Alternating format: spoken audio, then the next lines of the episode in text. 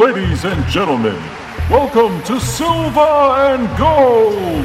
Coming to the ring from parts unknown at a combined weight of 853 pounds, Piccoloth and Dr. Zom!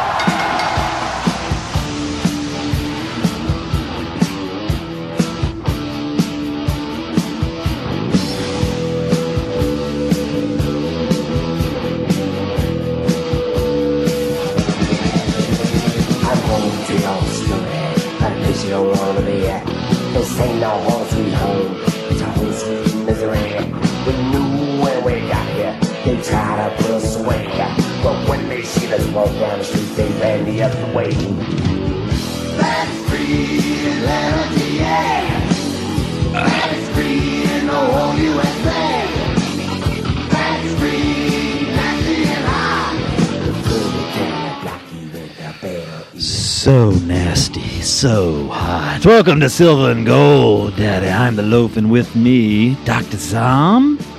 Hey, Uh, and special guest this week to celebrate our 150th spectacular episode, Armin from Germany.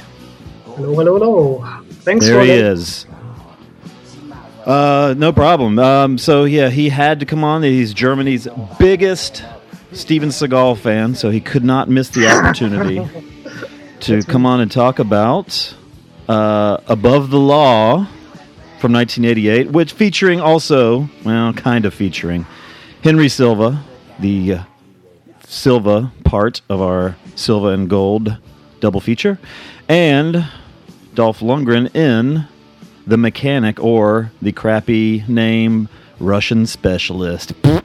Um, we'll get into those soon. Uh, Armin, I'll let you uh, introduce yourself here. Tell us what's up. Tell us how you're doing. Yeah, uh, first, thanks so much for letting me participate in uh, this uh, great episode, and uh, congratulations on 150 years uh, episodes of uh, Silver and Gold, and uh, 150 years. to uh, yeah be able to participate. So it's I hope I will do you justice and uh, be able to create some content in addition to your uh, yeah your discussion of the movies. Um, It's yeah, be a long-time problem, I'm sure. long time fan, but the first time participator, I guess. So that was, if there's even a word. Yeah, long man, yeah. fan. Just haven't you've been a off yet. fan for a long time. Then you, you're sending us voicemail, and all of a sudden you're strong arming your way onto the show. What the hell's going on? You'll be taking over my job soon. He's being groomed. Uh, Zom, how are you, sir? I'm okay. I'm doing well.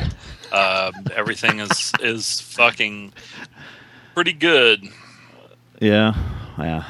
I uh, I That's had good. a had I had a launch week this week. We brought out some new phones at work, and. Ugh. yeah. So it was There was a some discussion on the group uh, about the quality of iPhones compared to other phones, right? Or other smartphones. Yes. Don't never let it be said that we are in a cutting edge uh, community. We got in an argument, or somebody got in an argument over Android versus iPhone. I'm sure. Was it Yeah. uh, an, actually an know. argument? I, I must have missed it. I think it was just a, a lively discussion, or well, Oh. maybe it wasn't even that. I see it everywhere this time of year, so I probably get it confused over whether it was an argument or not. You know what? I have, But, I have uh, actually no smartphone. Uh, I have a little bit to do with the software uh, uh, commercially, but uh, I never own a smartphone. And uh, now my daughters always harass me to, yeah, you need to use this and this app to stay in contact, please. Why don't you ever get a smartphone? no, it's really, So you The you have the old flip phone still? yeah, I still have a, yeah, I don't know, an eight-year-old phone or something, which I got secondhand from my wife actually. So I, I, I did Yeah, too, we- Armin. And then uh, when I went to Horror Hound, everybody shamed me because I had a flip phone. They were like, "Hey, did you see this picture I just sent you?" And the little screen on it was so small; it was about as big as my thumbnail. I was like, uh, "Yeah, I saw it." I couldn't even tell, so I had to buy a fucking phone. Uh, so, um, well, Armin, uh, what what have you uh, what have you been watching lately? Yes, uh, I have a very short list. Uh, maybe I have to go a bit uh, longer back than one week, but um, and I have to let I have to let my shitty- Yeah. Sorry, uh, it starts. already. Terrible. Um, Armin loves pussy. What? yes, yeah. But they all, leave, they, all, they all leave me. It's terrible. But they, but they come back when they're hungry. They come back when they're hungry. You will fit right in on this show. what?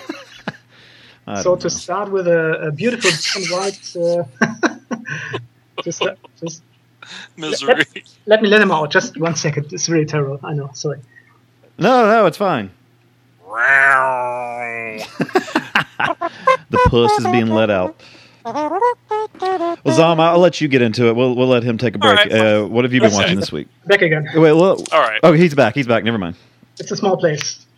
Um, so uh, start with, with a very uh, uh, with a beautiful black and white movie from 1962, uh, "Lonely Are the Brave," which is a kind of uh, yeah western-like drama. So it's technically, I think, a drama, but uh, focusing about one of the last or the last cowboy played by Kirk Douglas. Really great movie, which also uh, let me tear up in the last couple of minutes Oh yeah. That's a also good has Gene one. Rodrance and Walter Matthau. It's really a great drama. It's really a great filmed movie. Watched also a bit of the extras and had also some interviews with uh, Spielberg and other guys, uh, how they really uh, were influenced by this flick. So really liked it a lot. Uh, then I watched, uh, uh, because it came out here in Germany on Blu-ray and DVD, DVD uh, Sabotage with Arnie.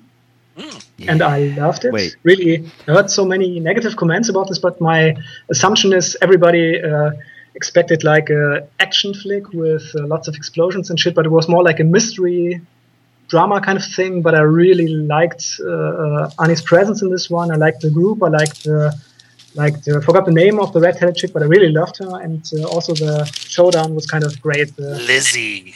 Yeah, remind me a lot of a bit of Sam Peckinpah, and just the last uh, five seven minutes or so. Mm, the Mexican bar was really amazing. So uh, really, I think this is one of this is one of my um, my uh, best loved uh, newer Arnie flicks. I would say I liked it a bit better than the one before, and uh, I like it much more than his uh, entries in the la- in the Expendables, uh, in the cameos. I think Loaf liked Sabotage a bit better than the one with Johnny Knoxville too. Yeah, I I definitely like Sabotage better than what was the name What was of that that one? called? Last, Stand. Index, Yeah. You hated that one. Escape Plan was good. Escape Plan was That was probably than- my favorite one. Yeah. Oh yeah, yeah, yeah. No, I, I like the scene, scene when he's uh, crying in the cell or faking to be afraid and uh, crying in German. this is uh, amazing. Was he really speaking German? Yes. Oh, see, I was wondering. I, I he could now, honest to God, Schwarzenegger. I know he was, but honest to God, in that scene, he could have been reading a McDonald's menu in German, and I wouldn't have known it. But I was like, oh my God, the passion! You know, he Yeah. sounded so. You know, which would it would have been funny if it would have come out that he was. I So- think yeah, it would be fine, yeah, but but I think he said something like uh, "Let me out" in German, so "Lass mich raus" or something like this, and uh, maybe he it was kind of method acting, and he imagined uh, his uh, being in an argument with his uh, former wife, uh, "Let me out of the marriage" or something. I don't know. Maybe she kicked him out. Yeah, look at this contract. yeah, no, I, I, I was really uh, sabotage. I, I really liked, and also the whole style because uh, uh, I like the way these guys of the special team came over as really kind of uh, act, active, aggressive assholes. But then I thought, okay, in this kind of job, you maybe have to be this kind of character, and it's kind of totally normal, and you cannot be like a like some desk jockey sitting around and filling out forms every day. You have to have a special personality to go through It's like this. podcasting. You have to be an active, aggressive asshole. yeah, maybe. yeah, what? Uh, then I uh, watched a, a rather long, uh, um, was a mighty evening show, like rather long but uh, kind of classic. I, I didn't know so far. Japanese movie called Confessions of a Dog, which is uh, um, I still need to see that. I heard it's banned in Japan. Maybe not anymore, but it has. I think it, it has been banned in Japan because it really uh, displays police, police uh, corruption and uh, brutality, and uh, basically displays the police as way more uh, corrupt and and, and and crimey than the yakuza itself. So I think there's not even yakuza in this movie, but only Korean gangs and stuff. But basically, the police is the most corrupt organization, and really they basically invent their own crimes and uh, really have dealings with all the gangs, sell guns and drugs, and it's it's great. And the the main actor I only know so far from this Last Samurai movie with uh, Tom Cruise plays one of the bigger guys. He's I think the he's the biggest Mexican or the biggest Japanese I ever saw. That was a movie citation. okay. Uh, Yeah, I don't. I don't know. I, I yeah, uh, uh, that one is Bravo. always. I haven't set aside time to watch it yet because it's like three hours long, right? Uh, it's three hours and something, so it's really it took me like Yeah. uh, half evenings to, to watch it, but it's watch worth a watch. And this guy is really uh, gives a great uh, one man performance, so especially in the last uh, minutes. It's uh, really really great. It's a good movie. Cool. Uh, then I watched, uh, finally finished uh, True Detective. Technically not a movie, but I had to finish it, and it's really, it will really maybe rank in my uh, TV shows uh, second after maybe after The Shield, between The Shield and uh, and Breaking Bad. So it's really great, just fucking awesome. Can you imagine if Matthew McConaughey's character worked with Vic Mackey on The Shield? Ah, I'm yeah. sure he would. Uh, Vic would have hit him in the head with the phone book. Yeah, you would um, maybe you would uh, still remember the great scene when uh, when he, they're catching the rapist and he's letting the the sharp dog i- inside the cabin and the the guy screaming and they only get the dog out after he ate one testicle or something. He could eat my left one right now. It's kind of achy. Ooh.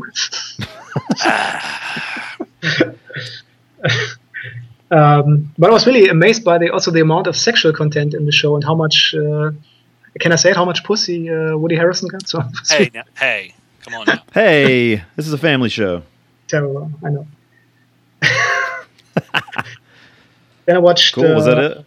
Oh, you got more. I think two, two more. I, I um, watched The Last Grenade uh, on uh, advice of some. So uh, was a movie that was a bit hard to get, but I got it with a nice uh, Thai Thai art cover. So uh, really nice, uh, nice action soldier of fortune flick with uh, Stanley Baker. Really liked it, and I liked the also the main bad guy whose name I already forgot. Uh, Alex Cord, right? Yeah. Yeah. mhm. The guy from uh, wasn't he in a TV show um, with with the eye patch? Uh, Yeah, Airwolf. Yeah. well, yeah, yeah, of course, yeah. No, a great, great uh, psychotic or sociopathic bad guy. Really nice.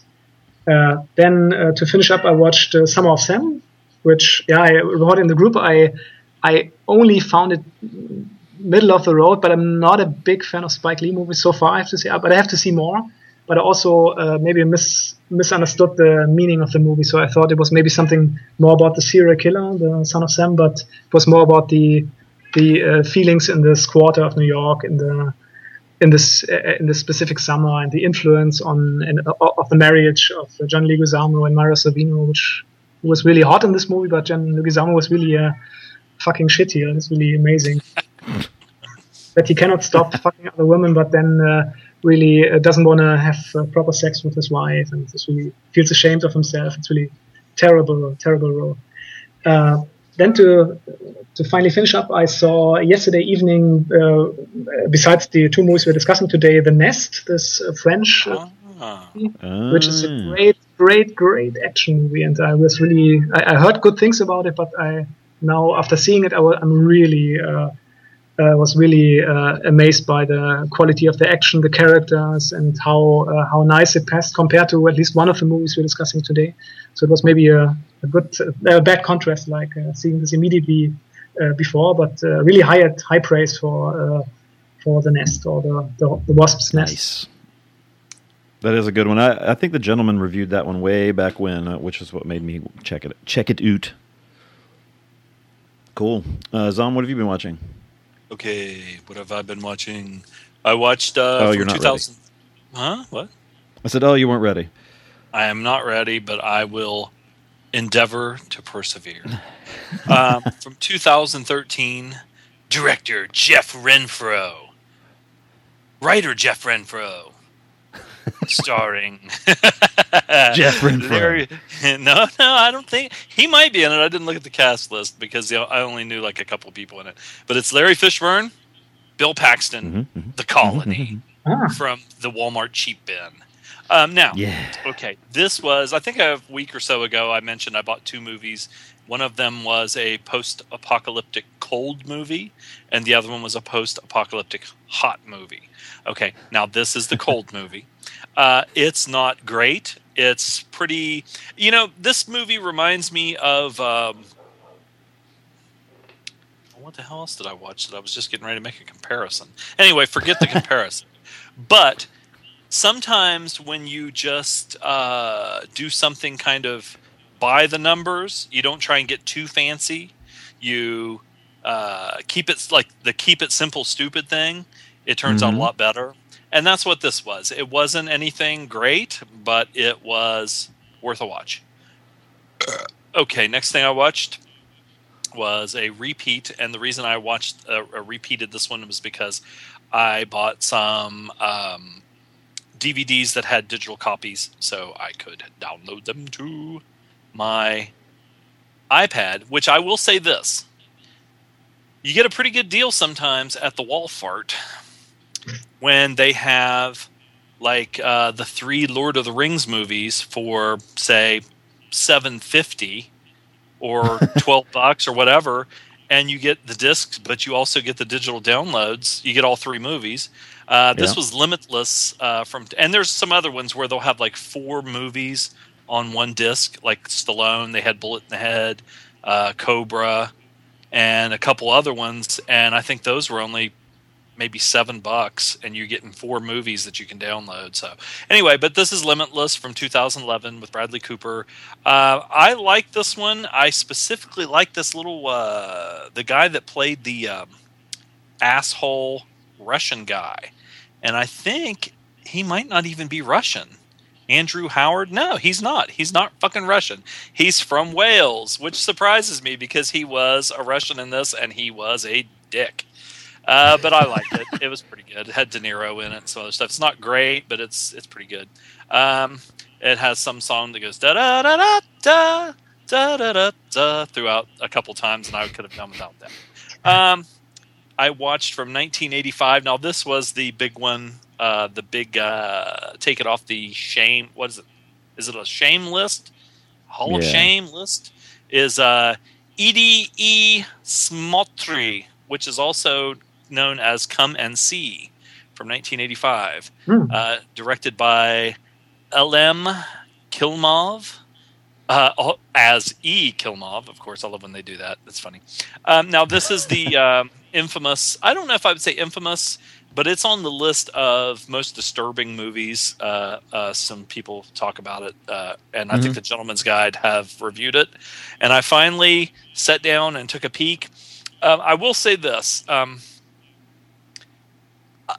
when I expected some really uh, like Serbian film uh, or uh, 120 Days of Sodom stuff, and there is some awful, horrible, horrible stuff in this that is real. Uh, it's based on some, some real shit that happened in uh, to these Russians in World War II when the SS came rolling through town, I guess. Um, but it didn't hit me as like uh, uh, uh, Salo 120 Days of Sodom did it, but in a different way. This did. It was, and it's weird because you sit there and think, um, I, I, I don't know how to put this. It, I, I, I, there was horrifying things in it that if I was there, I probably would have been in a goddamn straitjacket after I saw some of the stuff that happened. but you see so much these days of people getting their heads cut off on the fucking internet and shit like that. I don't know, but it was still really good and it was still haunting, you know. So I, I don't know if I would say I enjoyed it, but I'm glad I watched it. It was done really well and uh, it, it takes no prisoners, that's for sure. Well, I shouldn't say that, but it, yeah, that's what I meant. Uh, is it from the 80s some or when, when 85. Yeah. Have you have you seen it? see it? I still have to see it. I heard I heard a lot about it. Yeah, like I said, I think the gentleman they reviewed it, and uh, Yeah, they did. and that's how I even knew what it was. A lot of these movies, you know, hey, I'll give them a shout out. Fucking Gentleman's Guide to Midnight Cinema, you know, uh, The Nest, um, Confessions of a Dog, fucking come and see. They bring confe- they they bring class to the trash. Since bring- 1977. Well, they also bring fucking some. Well, I guess the class would be the movies to their show, which would be the The trash, right? Well, they do. They you know they talk about shit, and they do it sometimes in a classy way. But when they talk about good stuff, what's the trash? Well, whatever. Probably feedback. Anyway, uh, from 2013 on Netflix Instant, I watched The Machine, which is a rated R movie. It's a sci-fi thriller, Ooh. uh, and it was directed by Caradog W. James, and it was written by Caradog W. James, not as C. W. James. Uh, this was pretty good. It's it's a um, uh, they're they are turning war veterans that have um, horrific brain damage, trying to turn them into uh, cyborgs, cyborg killing machines, and they just happen to turn a pretty hot chick into a cyborg killing machine. yeah. So you can't do that. It's all right. It's pretty Okay. good. Yeah, no, it's worth a watch. And I watched a. Um, uh, this is the last one, and this is a controversial movie uh, that divides Loaf and I down the middle. Loaf and my dad are on one side. I'm on the other side, and it's 2000's Gladiator, directed by Ridley Scott, starring Russell Crowe and Joe Quinn Phoenix, and a very hot Connie Nielsen. Now, I like this movie. I liked it the first time I saw it in the theater, even though my dad fell asleep after 10 minutes. Woke up in the la- he woke up I think when possibly the credits were running Oh and my said and my mom and I were like, "Man, that was really good." And he goes, "Eh, movie wasn't worth a shit." And so now I I I've would never even been to the movies with my dad. Oh, You never went to the movies with your dad? Never once in my life have I been to the movies with my dad. Me neither. But Well- I once I once tried to show my dad uh, Saving Private Ryan, and he was always a big fan. Now I'd say fan in quotation marks of of Second World War documentaries. Mhm. And he was also born at the time, so he was just too young to be uh, drawn to the last uh, ditch, you know. And he uh, saw the movie, and he was so shocked by the movie. He told me, "This- "Switch it off. This, I, I'm sure this was never that hard. This was, I cannot imagine. This is so brutal. This is totally Yeah. Hollywood." I thought, yeah, maybe not. Uh, who knows? Maybe nobody died there. I don't know. Yeah, yeah, on, on D-Day Totally. and everything. Shooting Um, rubber. I bullets. almost uh, I was getting ready to buy, not on an impulse because I think that they're very good.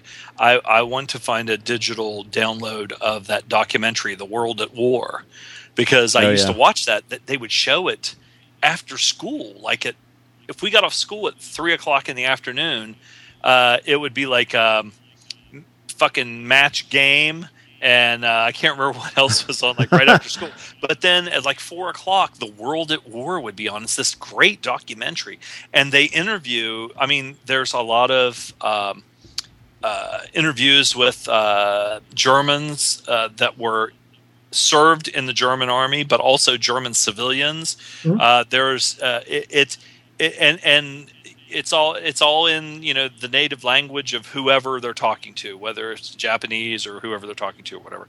Anyway, so it's really good. So I've been kind of eyeballing that, and I might buy it. You, you dig? Anyway, so one of the reasons that I will I have to add this. One of the reasons that my list was not that long, even though I only had about four movies on here, but I'm talking for like 20 minutes, is I slipped I slipped into a Law and Order uh, marathon. nice. And now I one the one good thing, one cool thing is when you're watching them because it was on for 20 years. Like I, uh, the other day, Laura Linney was uh, the main person on there, the guest star. Sam Rockwell. It's like the old Gunsmokes where you'd see Jon Voight and Gary Busey, Charles Bronson, Joe Don Baker. If you go back and watch Law and Order, you see that shit too. Now I also watched Dennis Miller's America, this stand up of Dennis Miller, and it's fucking awful. He is the fucking, and I, I don't think he's a stupid man. So I honestly, and this makes me more repulsed than anything. I honestly believe he's one of these people that his career was in the shitter pretty much, and he has decided to take a right wing slant to become the the comedian of the teabag community or the comedian of the of the right rich one percent, and it's really Yeah. gross. I mean, when you watch this, I was sitting there watching the first like ten minutes of it, and I'm like, "What a fucking asshole!" So anyway, Is he just I- full of shit? Like, because he used to be not that at all, and then all of a sudden, like, did he just? Is he just fucking around and like just like Well- for the paycheck and just to be controversial? some people on Are You Serious? I asked the same question because my theory was is that he is. I I, I firmly believe because I've heard people say that they know Glenn Beck and they know Sean Hannity and say that it's a gimmick. They're not really. They may Mm-hmm. be more right wing than left wing, but they're not as nuts or as or, or even I think Ann Coulter's the same way. I don't think they are as much uh, as bad as what they are. They are that's their gimmick. If they're playing Right. wrestling heel manager, and someone said a bunch of people on Are You Serious said that um, he totally changed after 9-11 you know and i was like okay so after 9-11 you became a bigot you became intolerant you became a fucking ignorant moron who oversimplifies complex issues and panders to the right no i think you were probably just a dick to start with or you're just you just want a job and you know adam carolla i think did the same thing i used to listen to his show and on the Man Show and stuff like that. I thought he was with Mhm. Jimmy, and he was on there with Jimmy Kimmel. I thought he was pretty funny, and then I just can, could not listen to his show anymore. He became right wing Archie Bunker, and he would say the dumbest things, and I'm like, why is he doing this? Well, you know. You're, you're, you've got 50% of an, of an audience, uh, whereas before he might have had zero or, you know. So, anyway, they just, I think they're picking a niche market of assholes. Yeah. And you know Just to how our show is, so I just say it straight out. Niche market of assholes. Oh. We'll we'll, we'll lose a Um, few over this one, but I don't give a fuck. fuck. Uh, I watched a handful of things. Uh, like I was just obliterated after work this week, so I didn't do a lot when I would come home. But um, probably the most interesting thing I checked out was um, it was it's called Pulp Empire. Um, So on fanedit.org, if you've never been there, and, and it's singular, fanedit.org, um, people upload, they basically cr- recut movies in different means. And so, you know, some are better than others. There's some cool stuff on there, but this is a new one that's popped up on there where they have taken Empire Strikes Back and they've cut it down. To, uh, it's a, that's that's about a two hour movie. They've cut it down to about 85 minutes and they've reordered it to flow like Kill Bill, and use Paul like uh, they use uh, Tarantino inspired or even lifted from the movie's uh, music. Um, and there's some funny stuff in there. It's kind of it's a neat little uh, reworking of the movie. So it starts off with the big reveal near the end of Empire Strikes Back, and then like Kill Bill starts off with what's her face with Beatrice dying or getting shot, and uh, and so it starts off with the big reveal of Empire, and then fills in the story. But there's some cool stuff, you know, like in um, in uh, Inglourious Basterds when Hugo Stiglitz makes his first appearance, and it shows that little montage where it says like it's saying like Hugo Stiglitz across the across the screen. When Boba Yeah. Fett is inspired, it's the same kind of thing. Or when he's introduced, it's the same kind of thing. It says Boba Fett, and it's playing music and showing. It's called Pulp Empire. You can find it like the guy has it on Vimeo and all the parts of it. You can download it and like edit it together if you wanted to, but you can watch it on Vimeo. Um, but just look up Pulp Empire on Vimeo or on fanedit.org. It's it's a neat little thing. Um, let's see. I watched uh, a Brazilian women in prison film, Bare Behind Bars or A Prisão. Um, and it's probably the sleaziest uh, women in prison film I've seen. It's pretty much a porn. Fuck, I Um, gotta watch that. It's it's something else. Like I mean, the even the people that work at the prison, they never their their shirt they, their uniforms are always unbuttoned down to the navel. So uh, like they'll just be walking around and their tits will fall out. There's no there's one dude in the entire movie. Um, and that oh no two no three, um, but all of them are there just for uh, fuck scenes. Um, and really, like I don't even remember the story. It's just like an excuse to show lesbian sex over and over again. So. Yeah, you know, it's pretty shitty, but if you're in the mood for for that sort of thing, Jacking off. for well, you know, um, yeah, it's all right. Uh, let's see, and I watched a lot of Godzilla movies this week. I don't know why, because I could just put them on and just kind of fall asleep. Um, let's see, I watched. So I've been trying to go through and fill in any Godzilla movies I'd never seen, and I jump back and forth between 70s now. I've I've gone through the 60s, gone through the 70s, back to the 90s because in the 90s they kind of or I guess it was in '85. They rebooted the Godzilla series, and they just f- kind of forgot everything that happened since 1954. but so all the stuff in the 70s by the 90s is ignored. So I kind of jump back and forth. But I watched from 73 Godzilla, Gojira Tai Megaro, or Godzilla versus Megalon. Um, this is the one where an under the undersea nation of Seatopia sends the gigantic megalon to destroy the world above, and it's up to Godzilla and a size-shifting robot ja- jaguar to defeat him. I saw Um, pretty that dumb. when I was a little kid. Yeah. yeah, yeah, it's pretty dumb, but it's fun. Um, Jesus Christ! Let me tell you, it- when when you're a like a 12 year old kid, that Yeah. fucking movie was awesome. I was like, Jet Jaguar, choo choo choo choo, you know all this shit. I loved it. We went. I, I wanted to play Godzilla.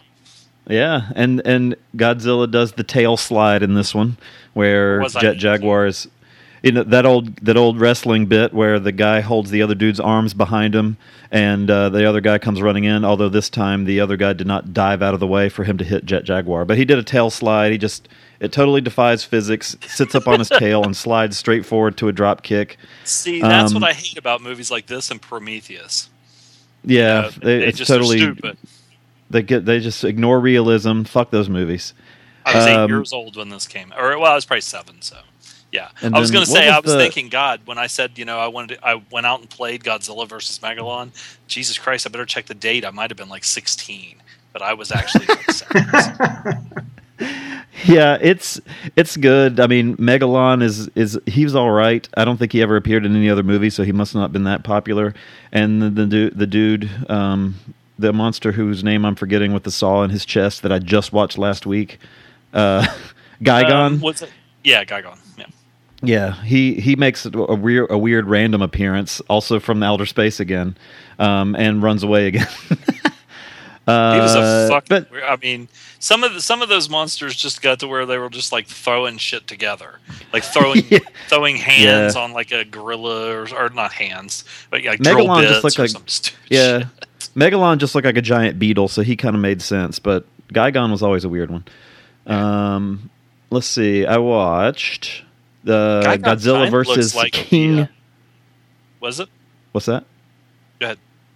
Oh, I said I watched Godzilla versus King Ghidorah. Uh, this is for, this is the 1991 one. Um, time travelers use Godzilla in their scheme to destroy Japan to prevent the country's future economic reign. Uh, and King Ghidorah is he's he, pretty awesome. I think he's appeared in in the most movies, maybe next to Mothra.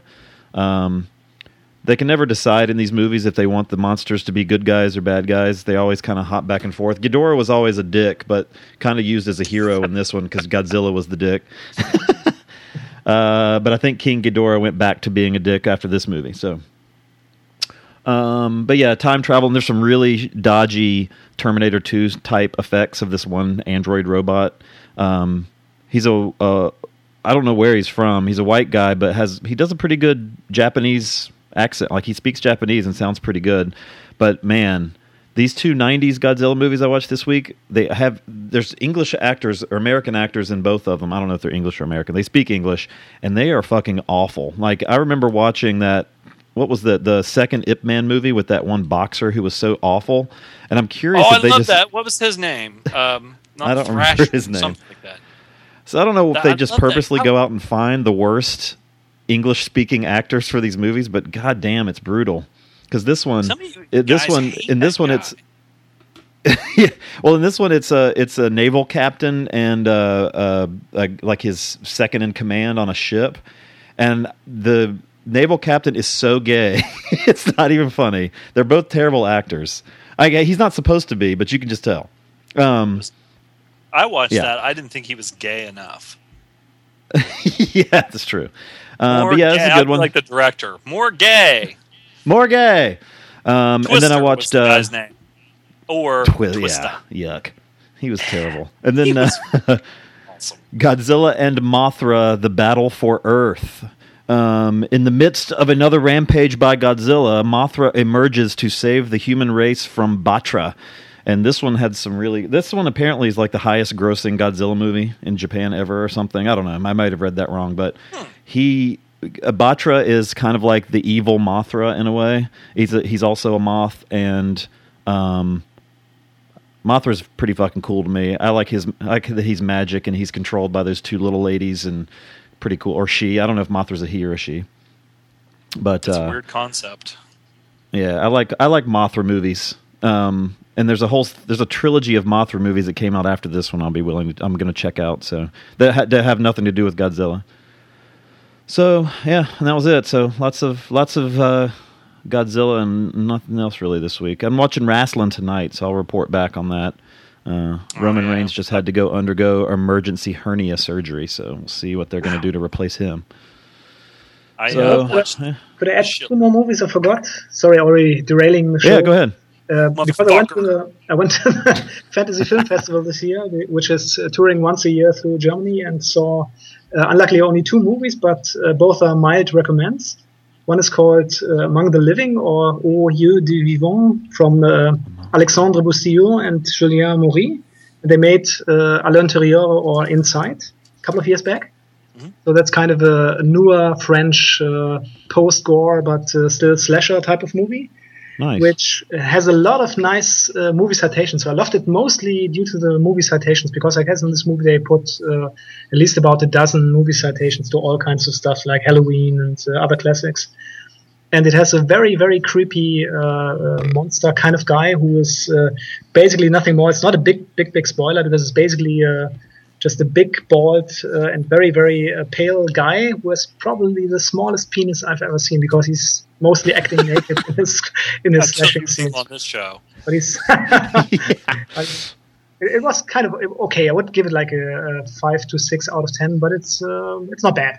And the second one I saw is also a French thing uh, called uh, The Brotherhood of Tears, which is a thriller kind of thing, which has a, a really amazing kind of setup. So you really are uh, trying to find out at least for like 45 minutes uh, what it's about. It's basically about a, a ex-cop who is down on his luck and has a lot of debts, and then tries to uh, get back to life, and is then hired by some anonymous company who he just has to sit in an office and wait for a call who never comes. And then at some points has to transport a, a, a piece of uh, a luggage and suitcase to another country, and he does not know what's inside. And if he opens the suitcase, he will be immediately fired.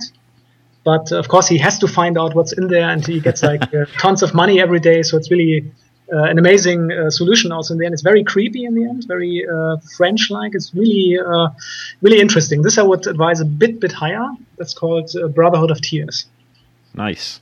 That's it. Cool. Um, let's uh, let's see. What are we doing first? Let's do above the law first. Let's take a break and come back, and we'll we'll do uh, yeah, we'll go in silver and gold or order. How about that? Uh, we'll take a break and come back and do above the law right after this.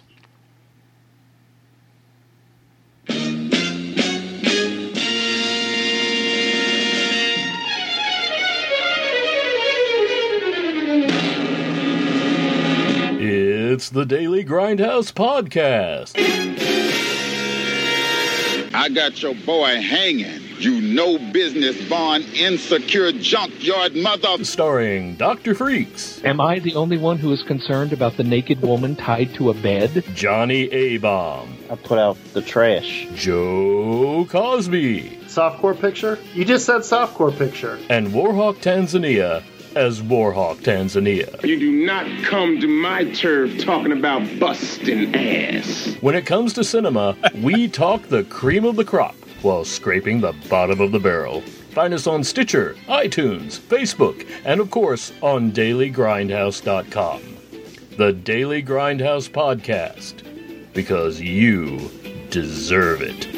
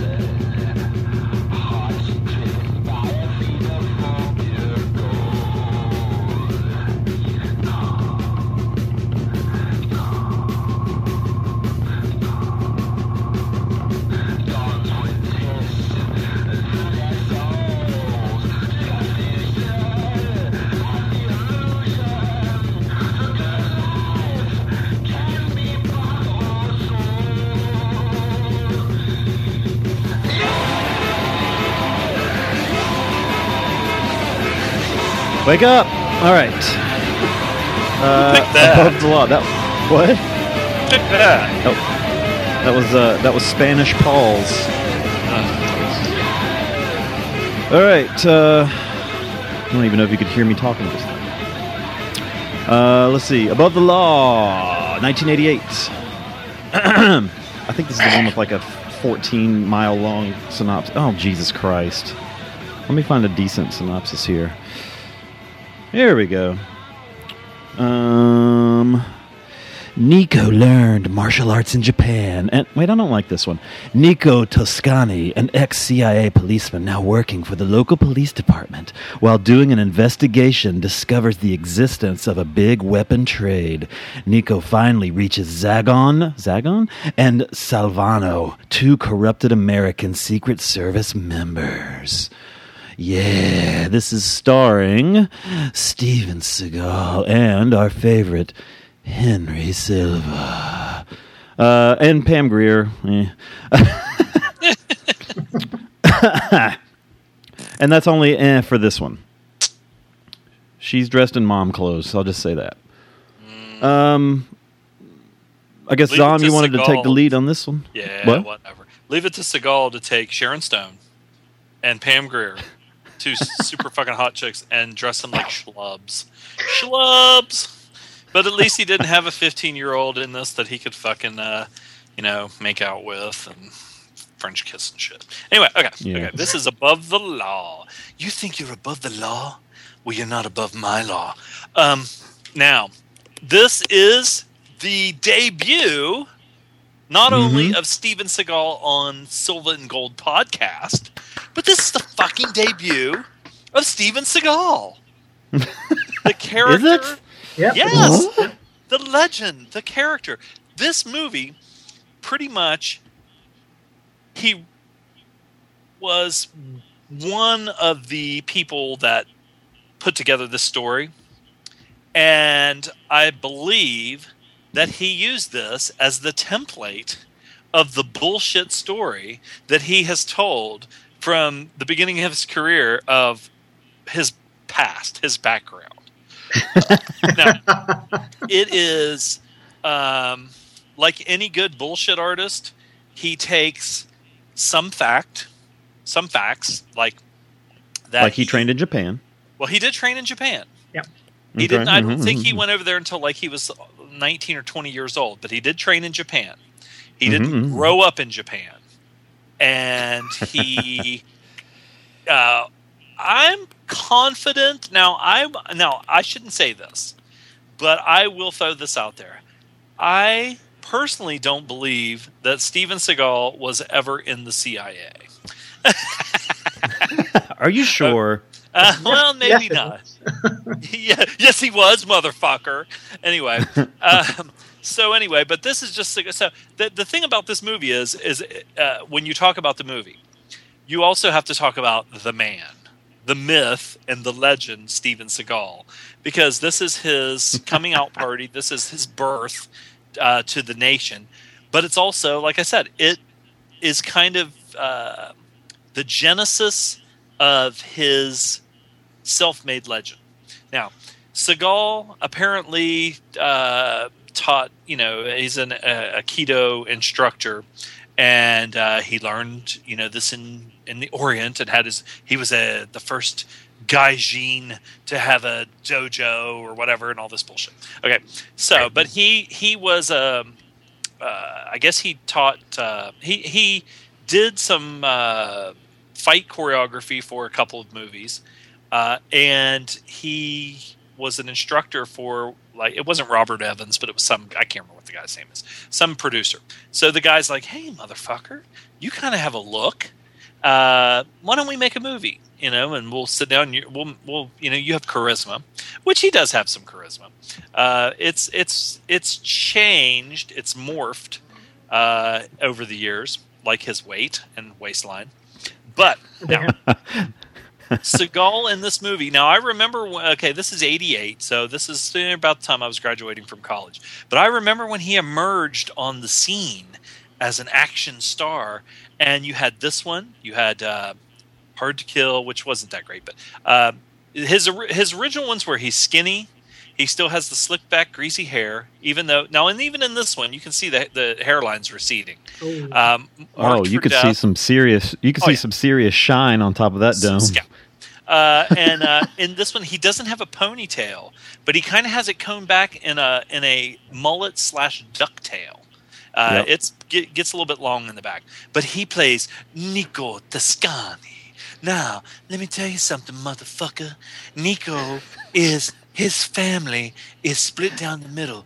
On one side is all the cops, the police, and on the other side is the mafia. And Nico's right in the middle. Um, so it, they established this from the very beginning. They show a montage, and they well, this chair is so squeaky. Um, sorry. they show this uh, kind of montage at the beginning of actual pictures of Seagal from the time he's a baby, and they're showing him. They're introducing him to the world, and they show him as a when he's playing baseball as a kid, and then when he he's got these giant long sideburns like. Uh, uh, uh, if you watch Antonio Inoki from New Japan in the very early 70s, big long sideburns all the way down to his neck. Um, then it switches over and they show him, like, I guess, kind of modern day. And he's in a dojo and they show his skills. He's doing his, he's, he's demonstrating his Aikido. So it gets you familiar with his, how he was brought up.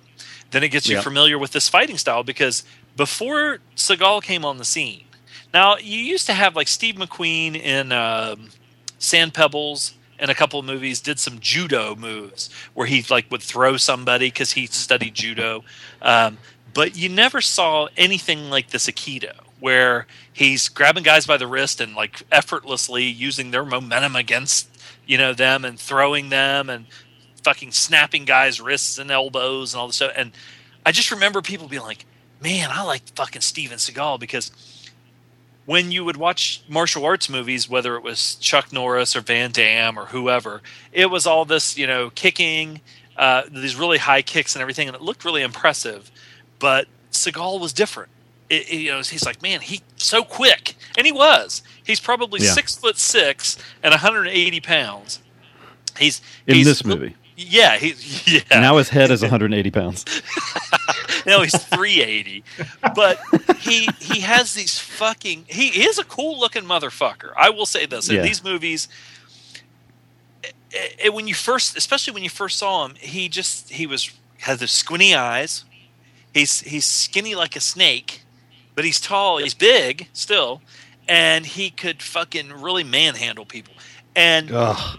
I think the one thing that became a uh, kind of a hindrance to Seagal, other than his like wanting to eat all the time, and and his fucking uh, raccoon Davy Crockett raccoon skin cap hair that he has now, is they always said this about wrestling, and if you if you look at um, like uh, Die Hard or uh, First Blood, Rambo, whatever, um, any of these movies, even even um, Schwarzenegger in um, uh, whatever movie he's in, um, we'll say sabotage. Even now, if if the guy goes out constantly, say say you take Hulk Hogan. Hulk Hogan took an ass beating through almost all of his matches. The good guy should always, at, at least at one point, Clint Eastwood in fucking uh, Fistful of Dollars takes a Yeah. tremendous ass whipping. Yep. But he fucking comes back. Seagal never takes an ass whipping.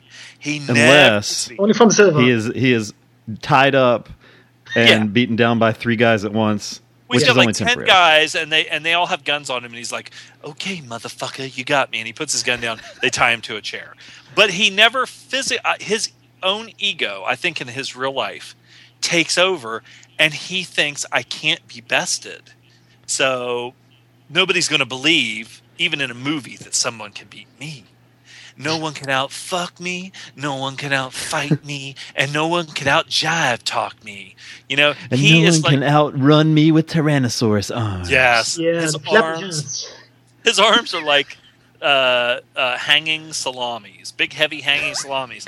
And when he runs, but hit, but I will say this: Now, when people talk about the T Rex arms and running, you get a big example of that in this movie where he's chasing this guy. God, he runs so much. Yes, but he, he he his if you look at his arms from his armpit to the end of his fingers, say my arm is like I don't know three and a half feet long. I don't know. I'm not measuring where his has to be like five and a half feet long. He is really fucking. He's he's built like a basketball player. And he tucks in his elbows. You're an antenna, I would say. Yeah, yeah. And you never, you really see how thin he is when, for some reason, in this movie, I guess it's because he's taking it back to the street, like in um in um oh uh not not what's the fucking out for justice. He when he goes to the street, he puts on his uh, special forces green beret and like a fucking vest. Well, in this one, he puts on his straight leg skinny jeans and a black tank top. And it makes him look, like I said, he looks like a fucking Dennis Rodman, like a basketball player, but he's still fucking badass, motherfucker. Um, so, anyway, now I like one of the scenes that I like in this movie when it takes off is when they're in uh, like the the border of Vietnam and Cambodia. You have this flashback because Seagal, or I'm sorry, well, it's going to be kind of hard to to to go from Nico to Seagal because basically this is his biography, motherfucker. Um, so anyway, Nico uh, has his Aikido dojo, and he gets he gets like just these fucking uh, spooks, these CIA guys come up to him and they say, "Hey, motherfucker, you're pretty cool and you could fight, and why don't you come and join the CIA?" So he gets involved in the CIA and he's in Vietnam. Now I like that they had. Uh, I'll tell you, I like the one dude. Um, what was his name? Kelsey in real life. Uh, the, uh, Chelcie Ross. I like him. He plays Nelson Fox. Now he's an, also a CIA guy. I think that I think that um, you have a uh, a blur. I think that Seagal is like kind of special forces because he's Yeah. in uniform and he's got like the fucking gun and everything. Um, he's a military advisor, which is you know CIA. But then him and this uh, Nelson Fro- Fox, who is played by uh, Chelcie Ross, um, they're in they're in the shit. They're in the jungle, walking the Ho Chi Minh Trail, motherfucker. And so then anyway, here comes uh, this helicopter, and this Nelson Fox tells Nico, he says, "Have you ever seen chemical interrogation?" So they bring in Kurt Zagon or Zagon. Zagon. Yeah. Now, this wax faced skeleton, Skeletor Jr., is Henry Silva. Now, they might as well. I don't know why they just didn't call him Henry Silva in this movie because I'm pretty sure that Henry Silva has tortured people with chemicals and done all this shit. Um, Don't you die on me, you sucker. yeah, and his voice sounds like it's dubbed, and I know it's not. It doesn't sound like it's coming out of his. Don't you die on me, motherfucker! And and he's because I think it's because his head is like a kabuki mask almost. It's this wax face. Like if you went to uh, Madame Tussauds wax museum and they had a fucking wax figure of Henry Silva, you'd be And sitting he's there going, standing "Oh." right beside it. You'd be like, yeah, you'd be "Ah." like, "Hey, mom, hey, Loaf, look at this wax figure of Henry Silva," and he'd be like, "I'm not a wax figure, motherfucker," and the wax figure would be over like in the side, and it would look more lifelike than him. Um, Shine my shoes now. he is kind of playing a uh, Laurence Olivier from Marathon Man guy. Yeah. He is, Yeah. or um, the guy that was in um, the Charles from Brazil. Bronson. Boys from Brazil, yeah, uh, uh, Mengele, or in the Charles Bronson movie, um, I can't remember what it was called. They had a, a, uh infamous torturer who went to South America to, to Ah, train. Liquidator. Yeah, yeah. What was that one called? I think the Liquidator in Germany at least it was called. Yeah, well, in Germany. Who the hell knows what it was called in America? yeah. of course. um, I, I can't remember, but anyway. Um, so he's this this guy that's a a, a trained uh, enhanced interrogation. I'm going to use American words now because you know we don't torture, He- and he worked Nope. for America, so he's an enhanced interrogator. So I like that part, and I like that it establishes that even though Seagal is a CIA guy, he's got some fucking morals. And the the clash, there's a, a brief clash between him and uh, between Nico and Zagon, and Nelson Fox, his friend, is kind of in the middle, and he's he's kind of a realist. He's like, you know, this shit just goes on. Get the fuck out of here, Nico. Shut the fuck up. But Nico's like, no way, motherfucker. You know, I'm, I'm, uh, this guy's full of shit, and I quit. Nobody's above the law. Nobody's above the law, motherfucker. So anyway, motherfucker.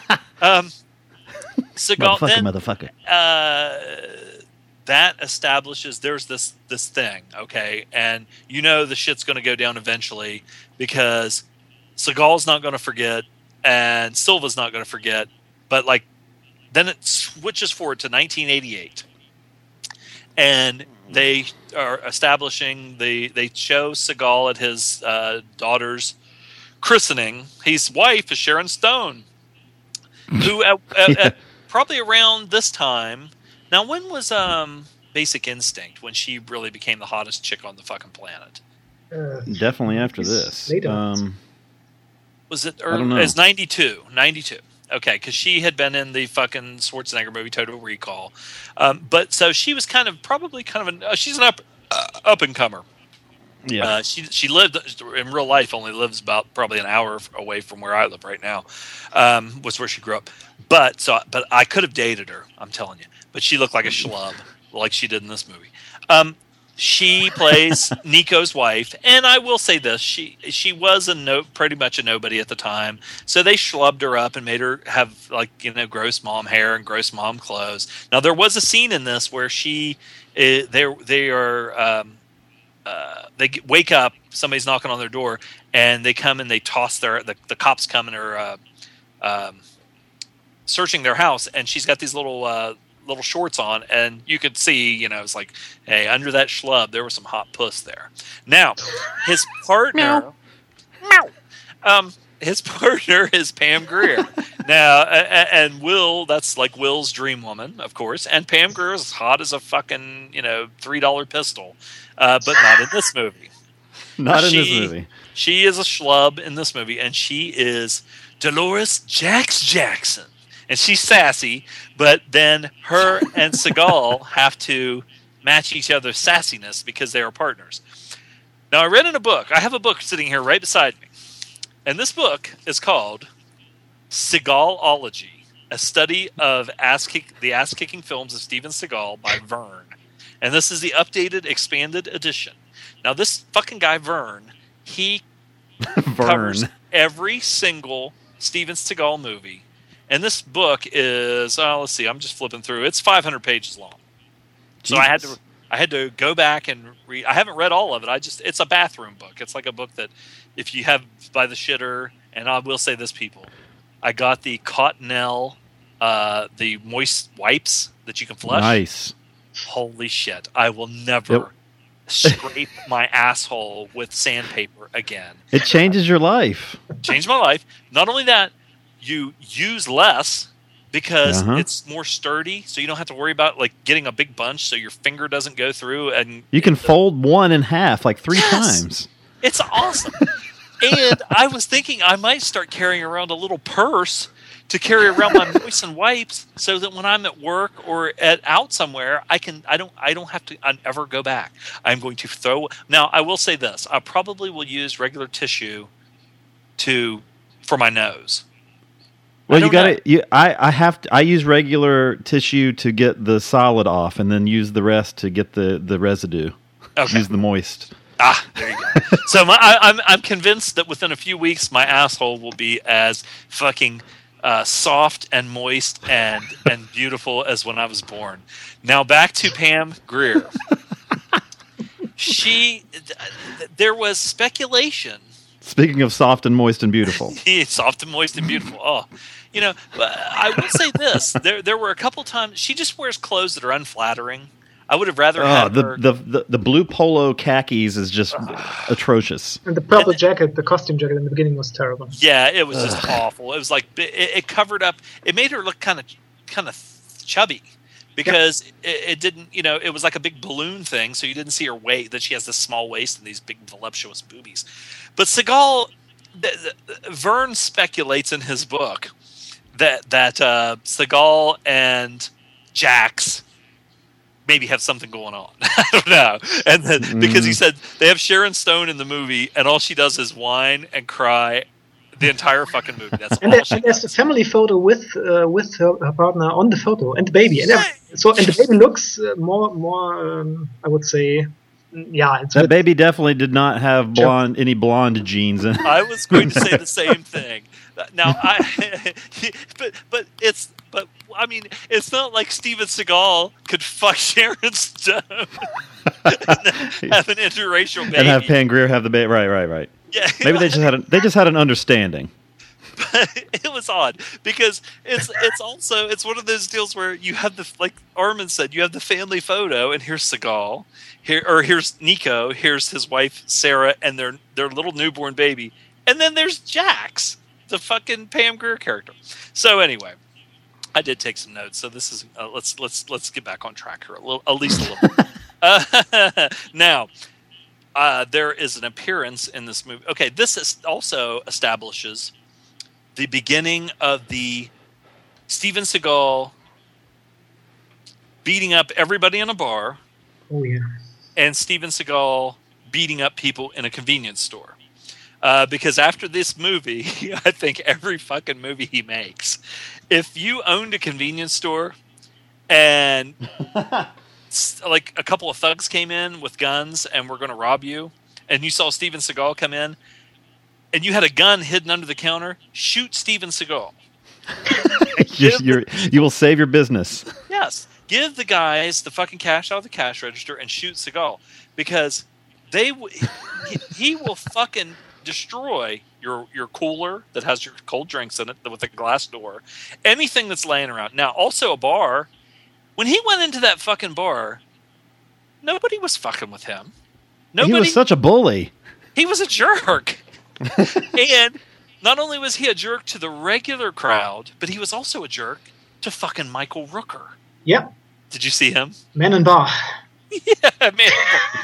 he had one line, and he's like, Michael Rooker, you know, he's got that voice, but he had a curly, greasy perm. So anyway, that's uh, it, it, that's probably why he turned Henry turned into a serial killer, is because he was accosted by this fucking uh, pterodactyl armed fucking uh, Nico Nico Toscani. So Nico goes in, and I guess he knows that this bar is kind of a, a fucking affront, you know, and it's got a bartender that's a fucking weird looking asshole. This bartender, people, Okay, somebody posted his name. I wanted to know his name. Um, do you know who it is? Do you know his name? I looked him up just fucking five seconds ago. it's great I eyebrows couldn't even find it. Oh god damn it! We got fucking. No, it's on here. His Oak- name Oakley- is Ron. It's Ronnie Barron. ah yeah We got Oakley spam on our group. Son of a bitch. What's that? Parada mignon, you stink. Sorry. Um, uh, but, uh, Ronnie Barron is in this fucking movie, and when you watch it, now I remember the first time I watched it, I'm like, who the fuck is this guy? What is he supposed to be? There's something going on here that that I don't know about. Because first of all, he looks odd as shit. He could be a woman. Yeah. Uh, he he kind of looks like my friend or my ex. Well, I don't know if I'd say ex friend. I haven't seen this guy in years, but uh, I he was a white soul singer during the seventies. That's what I'm saying. He was with Sonny and Cher, uh, Doctor Hook, uh, Tom Waits. He's a musician. Now you know that Seagal. First of all, uh, Ronnie Barron was also. Uh, if you look him up, he's from Algiers, New Orleans, and you know that Seagal. He down with the Cajun down in New Orleans, and and not only that, but Seagal is a jazz musician. He can fucking play that guitar just like a ring and a bell. it's all things to all people So they put this guy in. there. I'm sure that Seagal probably met this guy or knew this guy somehow, and they said, "We're going to give you a part." First of all, he has a fucking mullet that, and he has his hair layered and feathered. He's ugly as shit. If they would have put him in a dress, he could have played a woman. And it says the dumbest shit. Um, you, you'll never be the man. You'll never be the man. And then when Seagal grabs a hold of him, he goes, "Don't do me ugly, man. Don't do me ugly." And you're like, "What?" It just, you know, some of the shit he said just didn't really didn't make sense yeah, it did. It didn't make sense, but I think like Seagal later, Seagal's not as bad in this one with the jive talk, where he's trying to talk jive. Um, and and later he gets really into not only being a, a man of the street and talking jive, but he tries to throw that Cajun in there too, you know, because everybody knows that Steven Seagal, who is from Michigan and who uh, lived in Japan, is down with the homies in the bayou.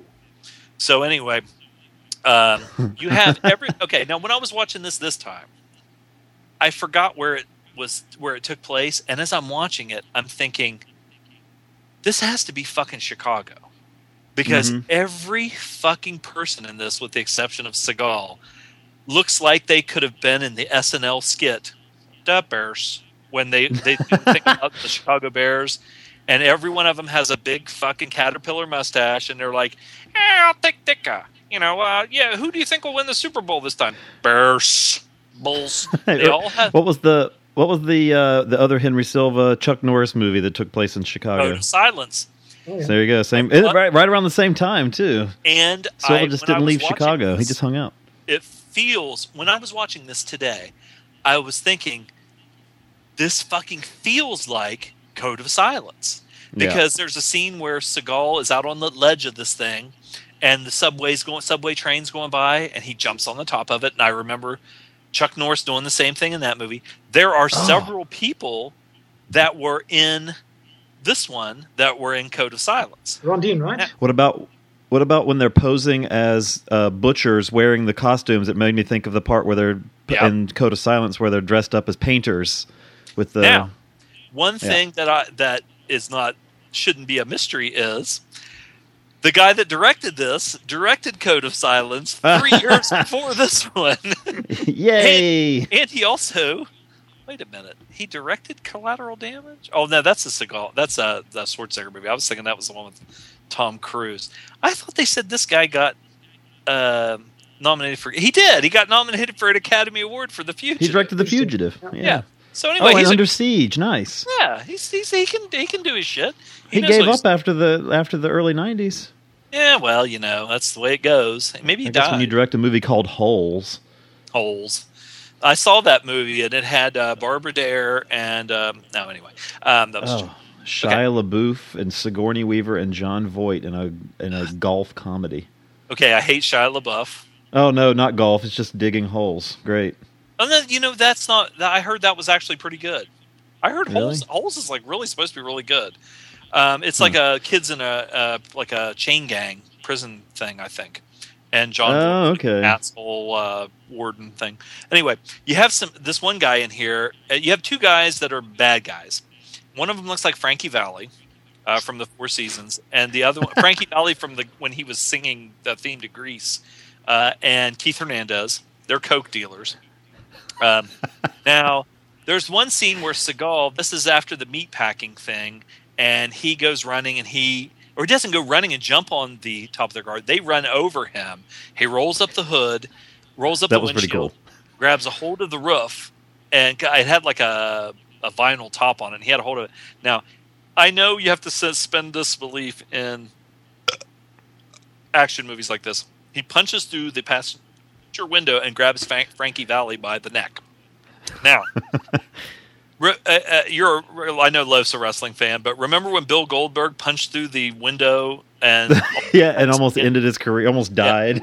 so it's not you know a bare fist through a car window. Uh, you know if you use the glass in the movies, yeah, don't do that in real life. Um, let's see. Oh, I, I did notice that Seagal's police car had a little one of those little uh, yellow signs in the back window that said "baby on board," which was kind of funny.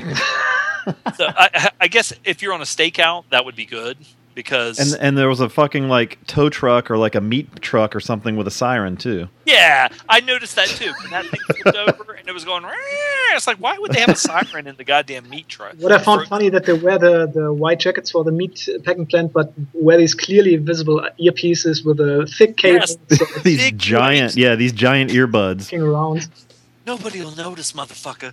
Um, now, Nico or Seagal, both, uh, in these early movies, he is always really Catholic. Like when he walks into the church, uh, even Mhm. Pam Grier looks at him like, "What the fuck are you doing?" He walks in the church and he reaches over to the holy water and, and crosses himself. But later on, Seagal ditches all that shit, and he become a hardcore Buddhist. So you know he's always spiritual side, motherfucker. yeah. Okay, let's see. Um, the the uh, I know they were doing some parallels here because that's one thing that in, in the the Vern book he always talks about how Seagal always uh, puts in his um, like a lot of political views in this. Yeah. And at this time was when a lot of the uh, shit in Nicaragua was going down with the CIA, uh, and El Salvador was before this. But still, when I saw the scene where they are in church, now I thought it was fucking stupid. They're following these people, uh, th- these drug dealers, and who knows what, and and they follow them into this church. And of course, it happens to be Seagal's fucking church. And when the preach the priest comes up to Seagal and Pam Grier or Jax and Nico, and he's like, "Hey Nico, what are you doing? How come you don't come to church anymore? When's the last time you went to confession?" Now, if you were following these bad guys who you thought were going to like kill somebody or something, wouldn't you be like, "Hey, Father, you know, just listen." Ixnay on the stupid shit. I need to go follow these. They're just like they just totally like Nico doesn't want to offend father, whatever the douchebag's name is. So they just get caught up in this and but the scene where they're in the church because the father shames Nico into coming to church. You need to bring your, you know, you need to come to church, Nico. Hey, I'm a, I'm a family man now. I don't have nothing to confess. And um, but when they do the thing, when they, when whatever happens happens in the church. I don't want to give it away. Uh, It reminded me of like when you watch uh, Salvador, the Oliver Stone movie uh, with Archbishop Romero and some of the shit that happened there. Except it's taking the, they- they're bringing the death squads to America. Um, so that was kind of neat that they have some um undertone, not even undertones. It's right in your face. yeah, he Uh, actually says Nicaragua. yeah. Nico's arms are like hanging salamis. I already said that. Um, let's see. Oh, there's a guy. Okay, now first of all, the drug dealers hang out at a at a uh, really high end, classy bar restaurant, but it's called Bogota. Now imagine that someone from Bogota and cocaine. What? No, there's a there, there's a guy in there. Seagal goes back to this place. That's the place that they went to at first when Pam Grier had on the big parachute like outfit and looked like shit. Um, but he walks in and everybody's scared to death of him. It's like the, he had beaten up everybody in the bar and then he'd go back later and they're all like, "Oh shit, oh shit." He walks through the fucking kitchen of this place and everybody that's holding a knife holds it up like, "Oh my god." You know, like he's going to start attacking them or they're going to attack him. But this one dude, he walks out and the guy's got a black eye. So I assume he must have been either It's the guy from the from his niece uh, that he bet, beat up in the beginning. Oh, was that who that was? Ah, Oh. the tip of He had Ace Ventura fucking hair. Did you uh, notice that fucking hair? Like it, his hair was, if he had it combed straight down, it would have been like down to his shoulders. But he had it like puffed, like Ace Ventura. I swear to God, it was so puffed up. It looked like a giant fucking ducktail that like somebody from the B-52s would wear. Love Shack, baby, Steven Seagal. Anyway, um, let's see. I think there's a lot of hair greed in this movie. Oh God, this. Seagal's hair's just. I'm surprised Seagal didn't have like a. Uh, what was the the movie with uh, Soul Glo, where the Coming to America. yeah, the dippity grease shit's dripping all over the guy's jacket. Seagal's hair's just ringing with fucking grease. Yeah. Um, I, I had a note here that says a lot. Uh, everybody in here looks like Jerry Seinfeld, uh, and my friend Frank, who has a big bushy mustache. Um, let's see. Okay. My mustache is so frizzy today. Seagal's jeans are atrocious. I hate those fucking straight leg fucking jeans. The Uh, dad jeans. yeah. Uh, the the bartender guy who is known in the uh, Ronnie Barron is known in the um, the titles at the end of the fucking movie as CIA bartender. Now, was he What? actually in the CIA?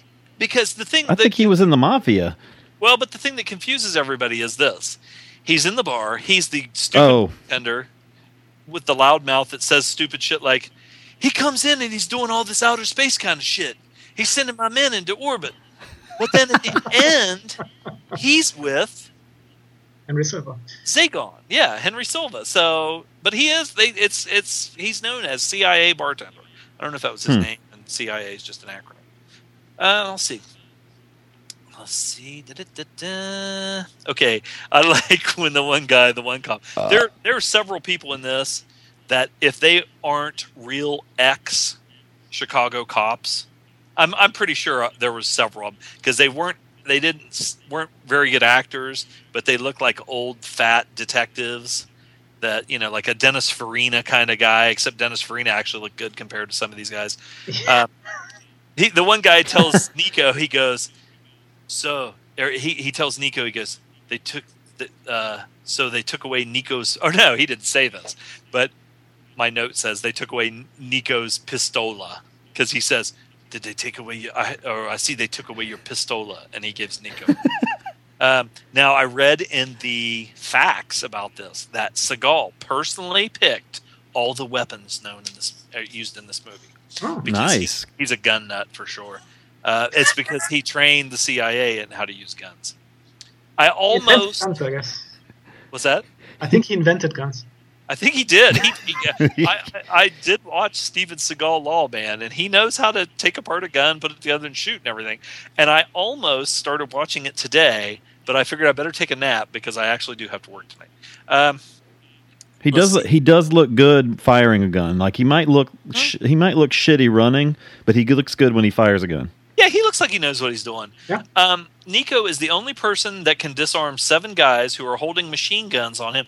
There- There's like seven guys.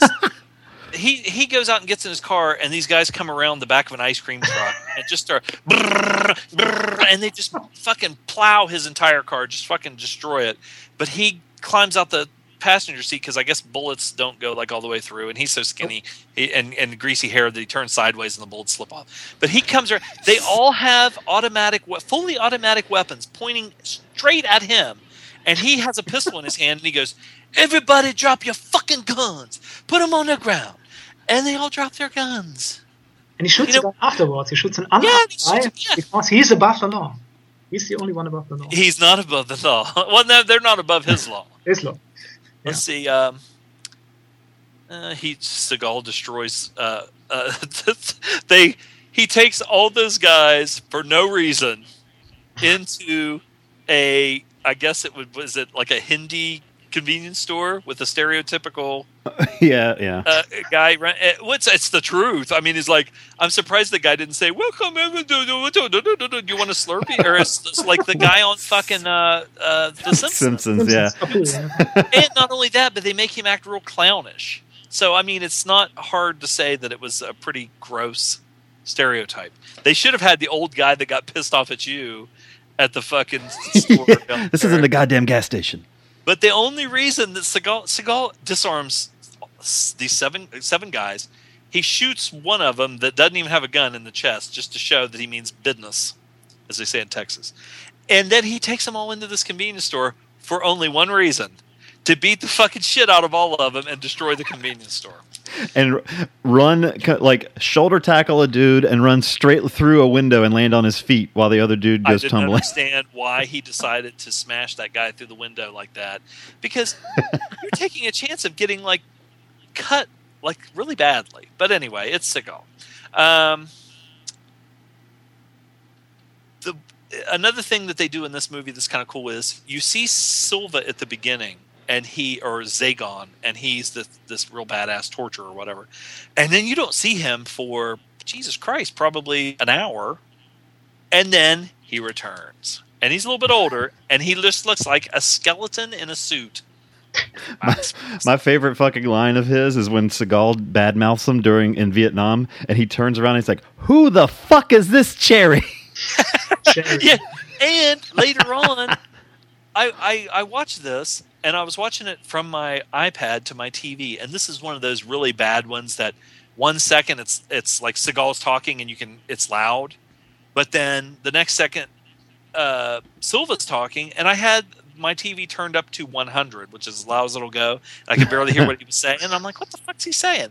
But he was calling even after all those years. Now say he was in they were in cambodia in at the latest 74, 75. Fucking, he's still calling Seagal Cherry. Who's this cherry motherfucker? Uh, he's still calling him that when he's getting ready to torture him and shit, which I thought was funny. Uh, let's see. 35 years later. And I, th- I swear to God, I think. Oh, wait, no, no. 73. Never mind. Yeah. Seven, uh, uh, 15 years later. 35. Jesus Christ. Math. I don't think that they. I don't think Silva was actually given lines. I think that he just said this shit. All right, we had a Skype disconnect. Go ahead. Sorry. Okay. One thing I will say that okay, I did have a note that says that Silva looks like a hundred year old mannequin, and he should have played Kramer's dad on Seinfeld.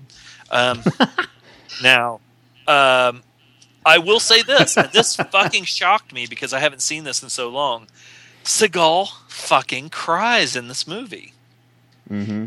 when something happens, well, I don't want to say what happens, but something happens and he goes off by himself and he's looking at this like 8 by 10 picture and I look and he's fucking got tears running down his face. Either that or it's the shit from his hair. Uh, but it was pretty fucking cool. Uh, uh, does anybody I mean that's the the Armin, gist- Armin, do you want to fill in some stuff here? Uh, yeah, just uh, one thing I found really impressive is that he can uh, actually sniff C4 explosives. So they find the explosive in the in the car engines. There's a little bit of smells like and I know what it sounds like when it goes off. Goes off. Yeah, he knows he knows exactly what he's talking about.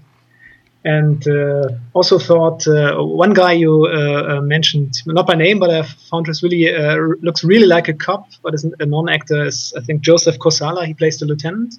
And I think he's only in a couple of other um, guys, by uh, movies by the same director, by, by um, Andrew Davis. So he always plays a cop. So he has this uh, has this small mustache and the glasses. He looks Oh, yeah, really not like an actor at all. So he, really like a normal guy on the street. And what was his name? Uh, Joseph Kosala, I think. I think he has only a couple of credits, like He was uh, in The Fugitive and below. Yeah, exactly. He really looks like a cop or like an insurance guy or something. So really, An insurance guy. he looks like somebody's uncle, you know. yeah, like a. and uh, I thought the the Savano guy, the the first uh, drug dealer uh, with a with a great mullet, he looked a bit to me like Al Pacino in his earlier days because he's He also did. The small he, height. he kind of reminded me of uh, like he was trying to ch- to uh, channel uh, Tony Montana a little bit, Yeah. and uh, a cross between him and Carlito's Way, you know. Daniel Faraldo. Great. So, who do you guys think was more desperately hanging on to their hair at the beginning of the movie, Seagal or Silva? I don't think Silva. I think Silva, uh, his hair is like doll hair. It's always the same. They're both pretty. They're both pretty shiny on the top. I'd say that. It's, uh, it, but at least uh, it looks. I was going to say it looks natural, but it doesn't. It looks natural for a mannequin. It looks like mannequin hair. But, but the amazing thing is, it ha- his hair look looks much thicker later when he comes in with gray hair, like 15. Yeah. as a little bit After they thicker. put the heavy spray paint in it, it, it, it bulked it up a little.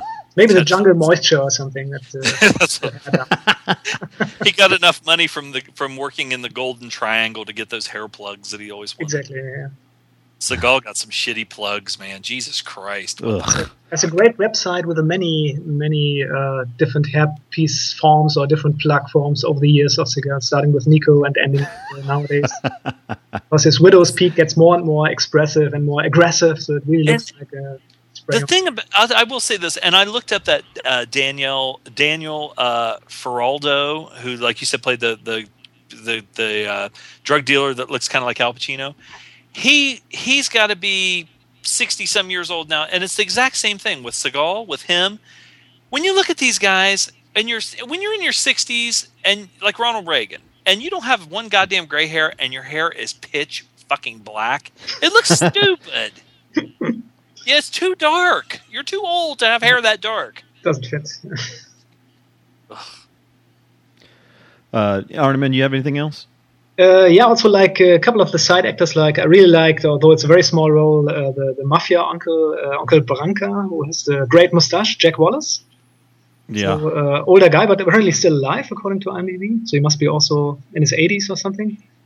But This was a fucking mustache movie, that's for sure. Yeah. And not cool mustaches either, old man mustaches. Yes. big and shiny. Uh, and there's um, what is this other guy? Yeah, Chelcie Ross I also like. Uh, I like him a lot, mostly in his uh, Betty role in uh, what's the Bruce Willis movie about football? Um, Last Man, not Last Man Standing. Uh, Yeah. Last Boy Tony Scout? Scott. Tony Scott. Football. Friday nights. That was Last Boy Scout. Last Boy Scout. Yeah, of course. Yeah, sure. So uh, I like him a lot in these uh, these more smaller uh, Betty roles, and um, yeah, I thought um, that's uh, a good good side casting. Uh, But uh, to be to be honest, there are one or two two scenes where Seagal uh, tries to show us a bit of uh, emotion or like like getting worked up a bit when he blows his cheeks. Uh, yes, you have two scenes where he really pumps up his cheeks, and then you know, okay, in the next uh, couple of minutes something is happening. So yeah, good thing. Shit's gonna go down, motherfucker. Yes, and he will break some arms. Oh yeah. Did, did he actually hear that Ugh. he, he uh, accidentally broke uh, Sean Connery's wrist during a um, uh, filming uh, say, Never Say Never? So he was a martial arts uh, supervisor or something? Well, it doesn't And surprise had- me. And he tried to attack Good James, who was going to be on this show. Well, he could have had a good story there. there's a there's a legendary story because Seagal I almost said Silva Seagal's never been on this show, but um, this um, Ju- as a guy his, his family was professional wrestling. They ran professional wrestling in California. Gene LeBell. If you look up Gene LeBell in IMDb, he's been in a million fucking movies. He was in the Stallone prison movie, uh, just a bunch of shit, all kinds of TV stuff and everything. But he was a like a, an Olympic uh, judo guy. He was in, I think, the Olympics. He was an AAU champion and everything. But he's been in a fucking shitload of movies as a stuntman, as a bad guy, and all this and that.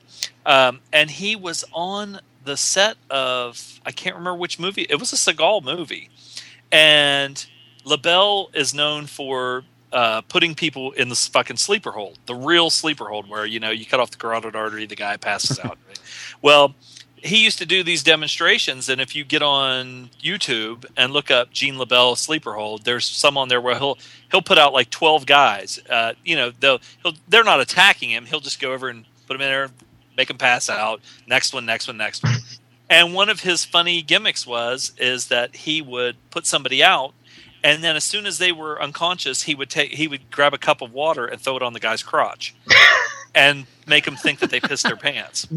So, um, Seagal, I guess, had like Armin said, was known for hurting people on movie sets, like with uh, showing him demonstrations because he's kind of a dick, um, and with his ego and everything. And he had hurt some people, and the legendary story. And now Gene LeBell won't even really talk about this. He'll just kind of say that something happened, blah blah blah blah blah. But he said that uh, there that that there was some kind of a deal where uh, Seagal said that he couldn't put it on him, and and because he knew how to get out of it or everything, and LeBell put him in the fucking sleeper hold and fucking knocked him out unconscious. Nice. And then they there's people that said, well, he made Seagal piss his pants, which he probably. I, I've seen the one of the clips. They used to always say how he'd make people piss his pants, but what he would do is throw a cup of water on their crotch. So he might have done that to Seagal just to be a you know because Seagal was being a dick. But there's there's a couple of books. Uh, one of them's called the meanest. I think the meanest man alive, uh, Judo Gene LeBell, and he's hilarious. He's not mean at all. He's funny. Uh, you know, everybody loves Gene LeBell, and everybody hates Steven Seagal. So I guess I think that says something. Yeah. I've maybe one You more know, it's- one one tiny detail, uh, which which is also on the IMDb uh, uh, mistakes catalog. Uh, somewhere in the in the middle of the movie, like around uh, minute 44, 45, uh, there's a nice mistake where um, where Pam Grier is is visiting one of the bodies in the morgue, which is the the blonde guy who looked suspiciously around in the church before the thing happens that we cannot mention. right. he's, in the, he's in the morgue, and uh, the the uh, morgue guy hands her his, his wallet, and there's uh, just this identity card which just has his name and some uh, some aid to it. So it's just signed as aid, and then she immediately says, "Oh, he's an aide to Senator Harrison." And there's no Senator Harrison on this on this card anywhere. So there's that's uh, a very weird uh, conclusion there. But uh, anyway, it helps to go forward with this uh, amazing plot. Oh well. Uh, Um, you know, it's funny. I was certain, so I was surprised to find that I didn't actually have this DVD because I would I had sworn I had bought this and seen it before. I totally think I was confusing it with fucking Out for Ju- Out for Justice the whole time. uh, I've never seen this, so Really? um, really, I thought I thought I had, and I've probably I've seen all of his other early movies more than once, and for some reason, this is one I'd never seen. I think I, it was either confusing this one with the one with uh, the chick from Weird Science, or the one Yeah, with the dark cover where it's That's full body shot with the long black coat. Now that really was not like me being stupid. Your I thought like when you said that you watched Stripes, but you had only watched like the first thirty minutes of it, and for like twenty years thought you saw the whole thing. Yeah. Some of your I thoughts or whatever just fucking amaze me. They're they're awesome. Well, the next one too. I thought I'd seen all of the mechanic, and I'd only seen the first little bit of it. so So awesome. that's my that's how I roll. But um, the uh, the uh, I, I like that this film. It's it's I like that I appreciate the grittiness of it. I like that dudes like even if Seagal's hitting them or they're getting shot, they hit the floor hard. There's not a lot of the getting shot and like wagging your arms around like noodles before you fall. Um, like a dude gets shot and it's like splat onto the ground. Um, his hits look brutal. I don't know if I'd want to be as one of his stuntmen, especially then, because he probably fucking really chops him in the neck. But um, something about this movie didn't click with me. Like I felt like it kind of, I don't know, something about it meandered at times. Like I, I, I liked it fine, but It's kind of long. Yeah. yeah, and and something I don't know, something the parts of it were a little boring for me. I, I loved when Silva was on the screen, but he just wasn't on it enough hmm. because he was very sweaty and like I loved his profanity and just how angry he was, but he just wasn't in it enough. I think. And there's a I love the bit in the the parking garage with the car running through the wall. That was pretty. Oh, yeah, that was that's pretty great. awesome. That's really That was a good stunt. So. Um, but we can get into our ratings here. Zom, do you want to go first? Oh, this one uh, probably give uh, a seven, straight up seven. It's it's uh it's good. It's like you said, it's kind of long. I wish it had more Silva because it's just hilarious and great to watch him uh, try and Mhm. act human. Uh, I'm pretty sure he has wires in there somewhere. Uh, but it's it's uh, and it's fun to watch just because it's the first Seagal movie. Uh, but it's not great. He has a certain charisma. Eh, it, but it's it's a good movie. I I, I like Yeah. it. I, re- I remember people just fucking thinking he was going to. I mean, the next big thing, and that he was the shit because uh, you know he was just different. I think it was just because he was just different. Yeah, So, he's but yeah, definitely brought a new new face to it. The the style of martial art was that's not very flashy, but looks fucking serious. I, I like Yeah. that. So, It's down to earth. Armin, what did you think? Uh, I would say, uh, due to the slightly too convoluted plot for my taste, but in combination with exactly what you said, that he brought something new to the scene and uh, his kind of charisma. But then I thought also uh, he's a bit too much convinced of himself, and the fact that he has to talk like three different languages just for no Yeah. Italian and Spanish and uh, whatever, and uh, that he's all things to all people. And I mean, is um, I can give this only like about a 6.5. That's the highest I can go. And to be honest, I, I more or less like all the early, early um, maybe the first four or five uh, Seagal movies for entertainment purpose. But uh, I think my favorite might be not this one, but uh, Marked for Death because it has the it's the crazy Jamaican gang and uh, Keith David. and, uh, it's it's a bit more entertaining and not that convoluted. Yeah, yeah. I I, think like. it's funny- I, I'm. I'm. Go ahead. No, I was going to say I think it's funny that uh, CDR actually, uh, when he's talking about a Seagal movie, he's like, I don't, I don't mind the movie. The movie's okay and everything, but I know so much about Steven Seagal that I just can't get past the fact that he's a fucking asshole and that he just hates him so much that he, Yeah, you know, see. it ruins the movies.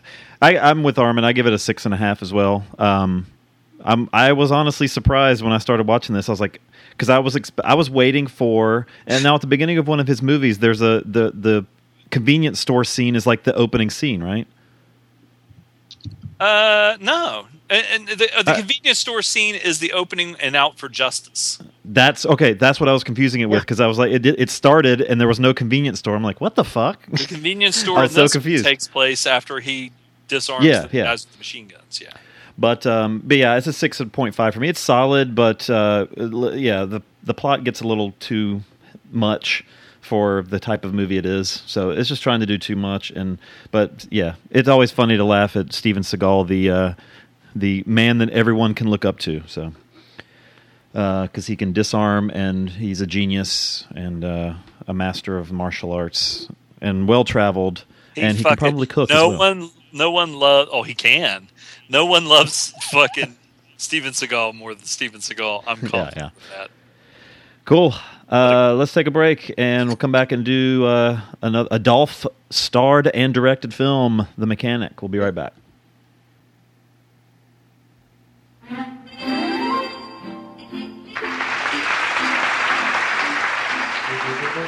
Son, it's time we have a talk. About what, Dad? Well, son, pretty soon you'll want to look at naked girls. Some movies have lots of naked girls and things that make you feel strange. Mm, like Sasha Grey videos? oh, you've got to start off slow, son. Save the triple penetration gangbangs for when you get old and miserable. Savor the sight of bare breasts from a bygone era before they were a Google away. Supper time, you two. And remember, no incestuous roughies or rapey pink films until after dinner. The Trashy Trio, covering Euro sleaze, Japanese pink films, American roughies, or any other sordid entertainment that comes their way. The Trashy Trio, a podcast to listen to while alone, with headphones on, and probably in your closet, under some covers.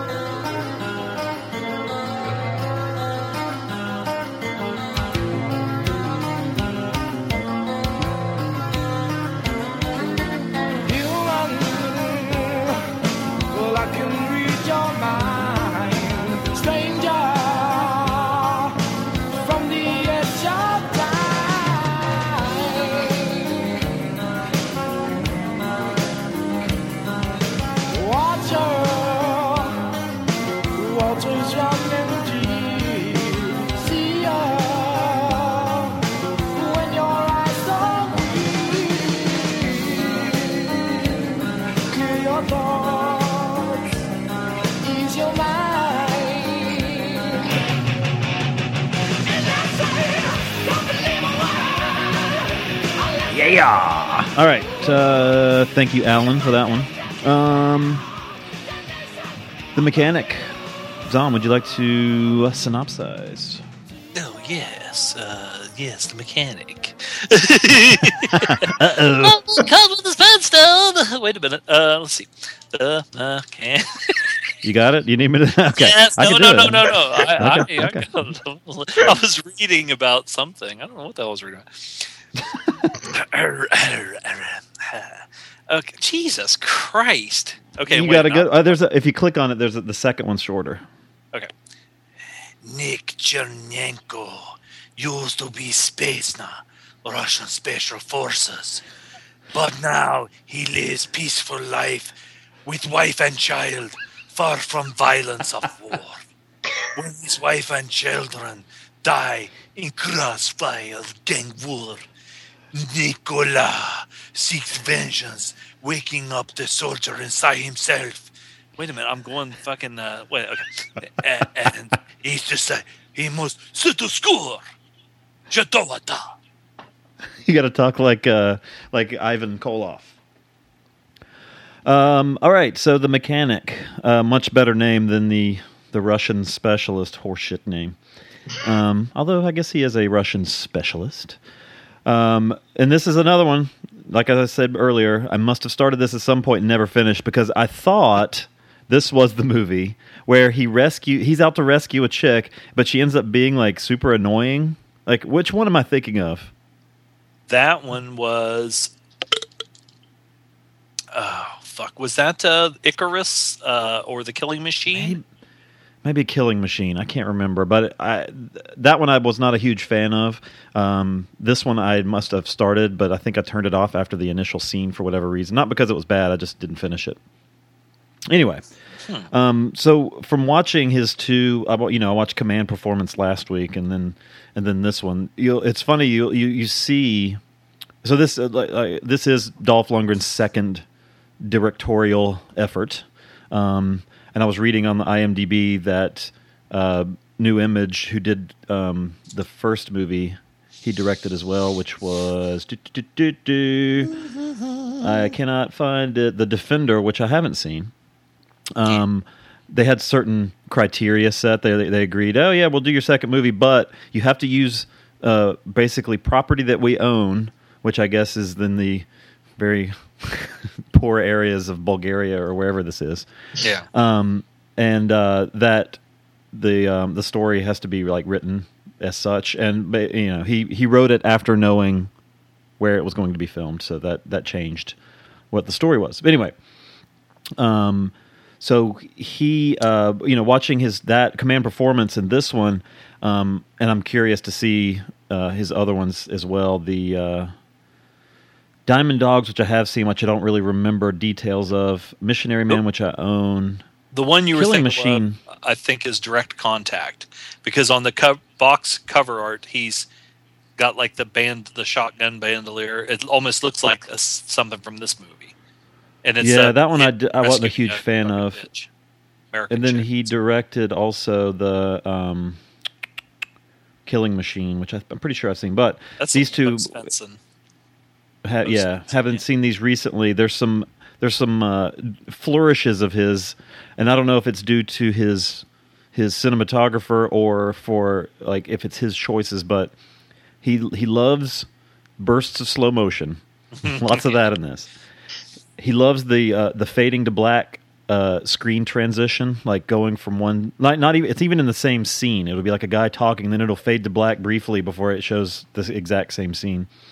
And um, I'm curious to see if he ever does any kind of action movie without some at least one person getting shot in the head and their blood, their brains like spraying on the wall behind them. He seems to like that one too. Yep. Anyway, so um, he he's introduced as um, I think Dolph might take the uh, take the lead of all action stars who are f- former ex special forces, but um, he's working in this dusty little village in somewhere in Russia. And um, introduced, he's an ex paratrooper. Uh, he was in, uh, fighting in Afghanistan back in the '80s, and um, I was wondering right when they said he was Spetsnaz or however you say that, that uh, if he used the uh, the fold up spades as weapons also. he just started carrying those. He Um, drew them. He learned this from uh, the Russian Zidar, or from from William Smith. Yes, he Um, was. He was. He, he, uh, William Smith conditioned him to go fight uh, the. Uh, what's his name? Mike Danton. The Prior. Yeah, the spade never runs out of bullets. Never runs out of bullets. So, you have to um, be able to carry at least forty of them. You have to be a bit. yeah, he, he, you have to have loops all the way down your pant legs. You got to be seven feet tall so they don't drag on the ground. And um, yeah, because if you have forty of them, you're going to run out of space around your waist. You got to roll. You got to roll them down your legs, and they'd be dragging on the ground if they get Big waist like Zadar. yeah. um, so he works as a mechanic, and his boss, I guess, is a crack or cocaine dealer as well. Oddly, I don't know where he gets it, being in this crappy little town, but he's buying it from somebody and selling it to a bigger guy, Sasha, and uh, Sasha is um, he's a good heel. He, He uh, he's gross. Yeah. He's played by He looks who like is this guy? From uh, the Popeye movie with Robin Yeah, Williams. Ivan Petrushinov. Um, yeah, he he's cast very well. Um, he's fat and he's greasy and he's ugly. He's a and, bear. and eventually He's a gets bear. he's a bear and he gets this giant scar on his face. Oh. Um, but um, Why does why does Nicola's boss make him wear such stupid hat when he is mechanic? that was his Spetsnaz hat. That, that white hat, it looked like a fucking like he was a cook, except it had fucking. No, it was black- camo. It was like a camo little army hat. I thought it was white. No, it was camouflaged. Uh, I thought it was white and it had black grease all over. it. I thought he looked like a cook from like a short order cook. yeah. Well, it does. It's like you to know the God. army hat that they they fold up their army hat and they put it in their belt when they're not wearing it. It's that or the na- maybe like maybe it's the navy. That's what Damn, it I was. was. I was fucking wrong. Um, I couldn't see it in my YouTube uh, copy, so uh, I wasn't sure about it. But it looked a bit. yeah, the YouTube is a little little hazy. Um, No, that's what I but, watched. Uh, okay. But uh, there's a Sasha is kind of he he's sick of paying money, I guess, for his drugs, so he just blows the the guy that owns the garage away. I mean, yeah, Jesus. fucking a. And um, he he um, it draws attention, obviously, because everybody. Uh, it's time for dinner, uh, and uh, Nikolov is supposed to be going home for dinner. His son's coming, come, and come and get him, but he decides to stop at the bar and drink instead. He's like, "Get the hell out of here, go home." Um, but they hear the gunshot and they go out, and there's becomes this giant shootout because you know he's Sasha's Sasha shoots that guy, and then the cops show up. I don't know where they came from, but it turns into this huge sh- shootout.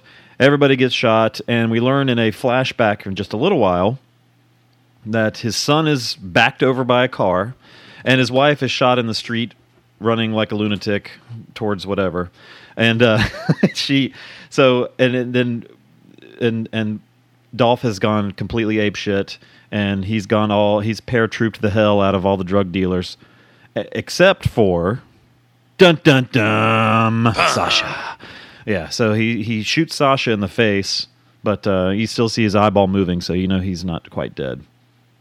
Amazing. But there's a there's a there's a pretty gruesome knife sinking into somebody's neck scene in that, and uh, yeah, so you can just get a little flash of him just tracking down these guys, killing them all, or at least he thought, and then he uh, flees the country. We get seven years later, and he's in L.A. And that's kind of where the, the story now picks up. You've, you've set the character, you've given him reason to do to to uh, feel as he does, um, but he's still a mechanic, and now he works in Los Angeles, and uh, he, um, well, we'll just say he doesn't need any goddamn sleeves on his coveralls, so he tore those things off promptly. Um, and it says, what does it say? It says Nick on one side. What would the the patch on the other is like service service technician or something like that. So just in case you didn't know, Some stupid asshole's window fell down in his Honda. He is at a wrestling thing and needs window fixed before he drive home. yeah, he doesn't want his head blown off on the highway. um, so this limo or whatever shows up, and this uh, one percent one percenter lady has uh, hired some kind of PI, and uh, I don't know how these guys fi- figure this out. They have a floppy disk apparently, because yeah. floppy disks were still around in two thousand five. Yes. Um, and they have his complete file. They know exactly who he is, and they need help um, getting her, her daughter back from uh, being kidnapped back in Russia. And they've offered him five hundred thousand dollars, but also threatened him with ex- deportation, I guess, because they're like, "Oh, we know you're here illegally too." And he's like, "Well, fucking a." He still doesn't really want to do it. Then they show they show him a picture of who has kidnapped the daughter, and it's Sasha. Yeah. Can I can I say I something? swear. Go ahead. Yeah. Because I noticed the the photo of um, Julia Abramov was so silly looking that I checked it. It's exactly her IMDb photo. So it's it's terrible. Well, I- I will say Nice. like an idiot. As soon as soon as um, they said that uh, You must go find daughter of Mr. Abramoff. and I started thinking of Red Scorpion and who financed that, which was Jack Abramoff, th- who is a fucking complete and total piece of shit. So obviously, him and Dolph or whoever the fuck made this must have uh, been sucking Jack Abramoff's balls so they could use all the money that he stole to make these fucking movies. Could be. It has to be. Why would they use the name? Okay, fucking he financed Abramoff. Red Scorpion, Yeah. and the fucking guy's that's daughter is kidnapped or whatever in this is named Mr. Abramoff. Give me a fucking break. And he's Against Jack Abramoff, we use his money that he steal from stupid American capitalists. Um, they uh, they I just lost track totally. Um, okay, Back on track. so they send off to Russia. Um, they've agreed to pay him. Now I don't know exactly the money situation because they agree to pay him five hundred thousand dollars. They give him two hundred fifty thousand dollars up front, but I think he has to share this with like eight other people or some shit. Yeah, because he gets there and they're like, "Where's the money?" Like he's supposed to bring their money, and They he's didn't like, "I tell brought it it." that story. it's like, Hey, five hundred thousand dollars sound good to me. and then he shows up and he's got like twenty other. Hey, You're supposed to pay us, right? I thought he's Dolph is a very decent guy because the blackmail sum was like five million, and he gets five hundred thousand, but has to share. Yeah. with the guys. they, I would have been like, you could at least just give me a million. But they know he's doing it for the revenge, right? So he. Uh, Well, then when he Well, said, yeah, once he uh, learns you it's know, Sasha. He says, "I work alone." I thought it was because you know he just wanted to get Sasha by himself, but actually he just was like, "Fuck, I ain't splitting up all this cash." I need sleeves for my coveralls. no, I need more sleeveless coveralls. to show Um, off muscles of my Frankensteinish body. Now he's not super old in this yet. I mean, okay, No.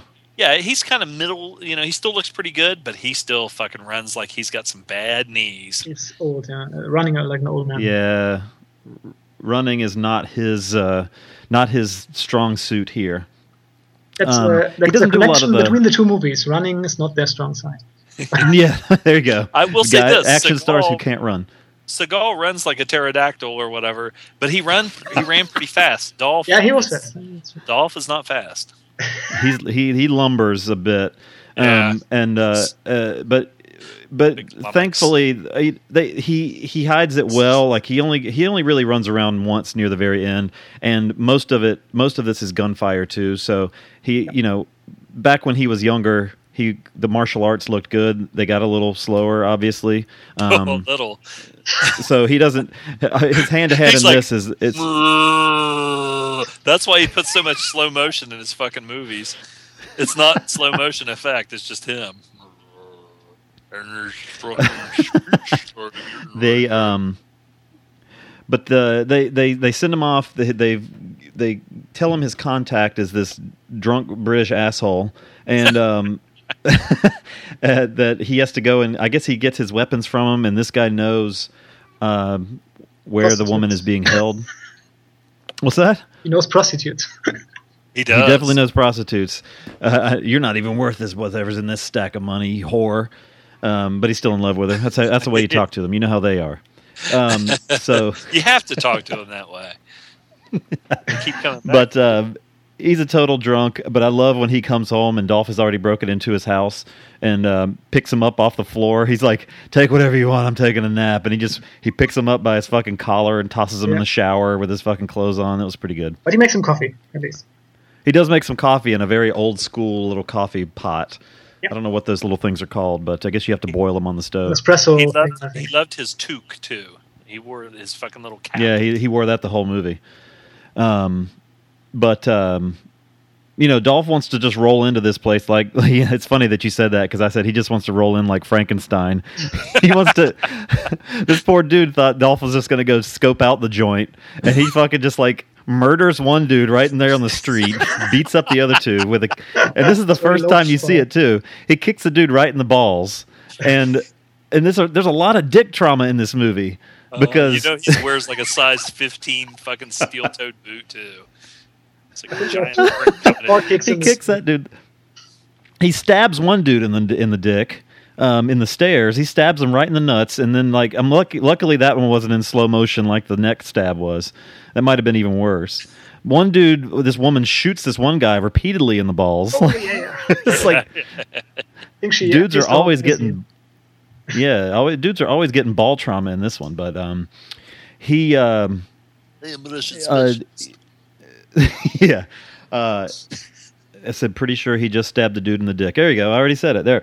Um there's uh there, there's a real there's a real red flag of um in this of uh of a low budget film is there's this giant machine gun fight in an alley and when the car is making an escape outside just as people like strolling around not even paying attention. They're so used I'm to sorry. so much fucking gunfire. They're like, eh, yeah i don't care i don't care where you live. If there's fucking machine gun fire a block away i don't i still don't think you're gonna be like la la la you know. Oh why is this car riding off? I don't understand. Well but that was pretty funny. But um I love I you know what a little a little touch which I, I I'm glad they they put in here. Sasha when you start this movie, um, Sasha's a you know he's he's a very low rent gangster. He's in the dirty village and he uh, uh, he he- does he's just gotten a new car. Everybody's mentioning like, "Oh, you got yourself a new car. Looks looks good, comrade." Um, he, uh, but now he's been he's been upgraded when you see him the seven years later because he's wearing this. He's wearing a nice suit. He's got this fucking like Run DMC gold chain. he wears. no tie, just a gold chain, and his collar's popped. He he owns a club. Um, what well, did you, did you catch the name of the club? I missed it because when you said Bogota, I was like, wait, was the club named that too? this one, Didn't see it. Balalaika, maybe. but but yeah, he he uh, it's a it's like a, a dance club, a Euro trash dance hall slash whorehouse, and um, but yeah, so they they upgraded him nice, and his his scar looked pretty fucking horrific, so that was good. Um, and then and then you see uh, there's some uh, there's I don't know they they don't they don't go into a lot into the the woman they're trying to rescue. You don't really get to know her all that well, which I, I guess I'm happy about because a lot of the times the cliche in these movies is for that the the person being rescued, like I said with the other one, to either be an annoying asshole or the opposite, fall in love with the guy rescuing them. I thought it was going to be a little kid. No, no, yeah, this is uh, she's like thirty. Do you think uh, this is kind of like what's his name stole this fucking movie? Um, What is the guy? Big Irish guy with a big nose and big dick. Oh. Liam Liam Neeson. Neeson, Oh, oh. taken. I Yeah, it is- it is kinda like set Taken. of skills, motherfucker. The um, but uh, I like I liked the scene a lot when the one uh, the one prostitute was telling her like it's going to be her first time, and she's like, just find a place on the ceiling, a clean place, and focus on it as if it's your window to a better place. It's like, ew, gross. they should have done And that when and you- had her look up, and the ceiling's just covered with big wads of jizz. Find a clean place on the oh ceiling. Oh my god. So- and she's like, I couldn't find my clean place. and man, what her fu- her first fucking client was this giant hairy fucking pig. He's disgusting, and he gets Well, caught with get his pants out of the down, way, you know? And he gets he gets kicked in the balls too. I couldn't imagine. I could not imagine. I could only imagine what that was fucking getting ready to look like because she was drugged to the gills and laying on her back with her head hanging off the bed. I don't know if he was just getting ready to fuck her mouth or what, but it looked it looked like it was just getting ready to be ugly. But uh,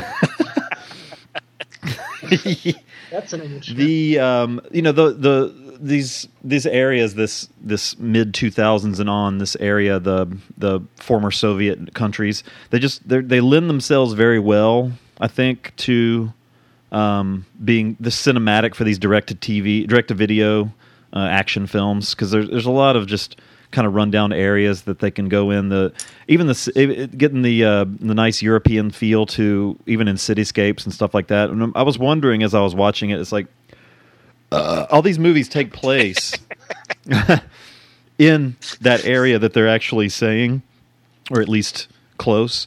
And I'm curious if they could ever. Just uh, What's that?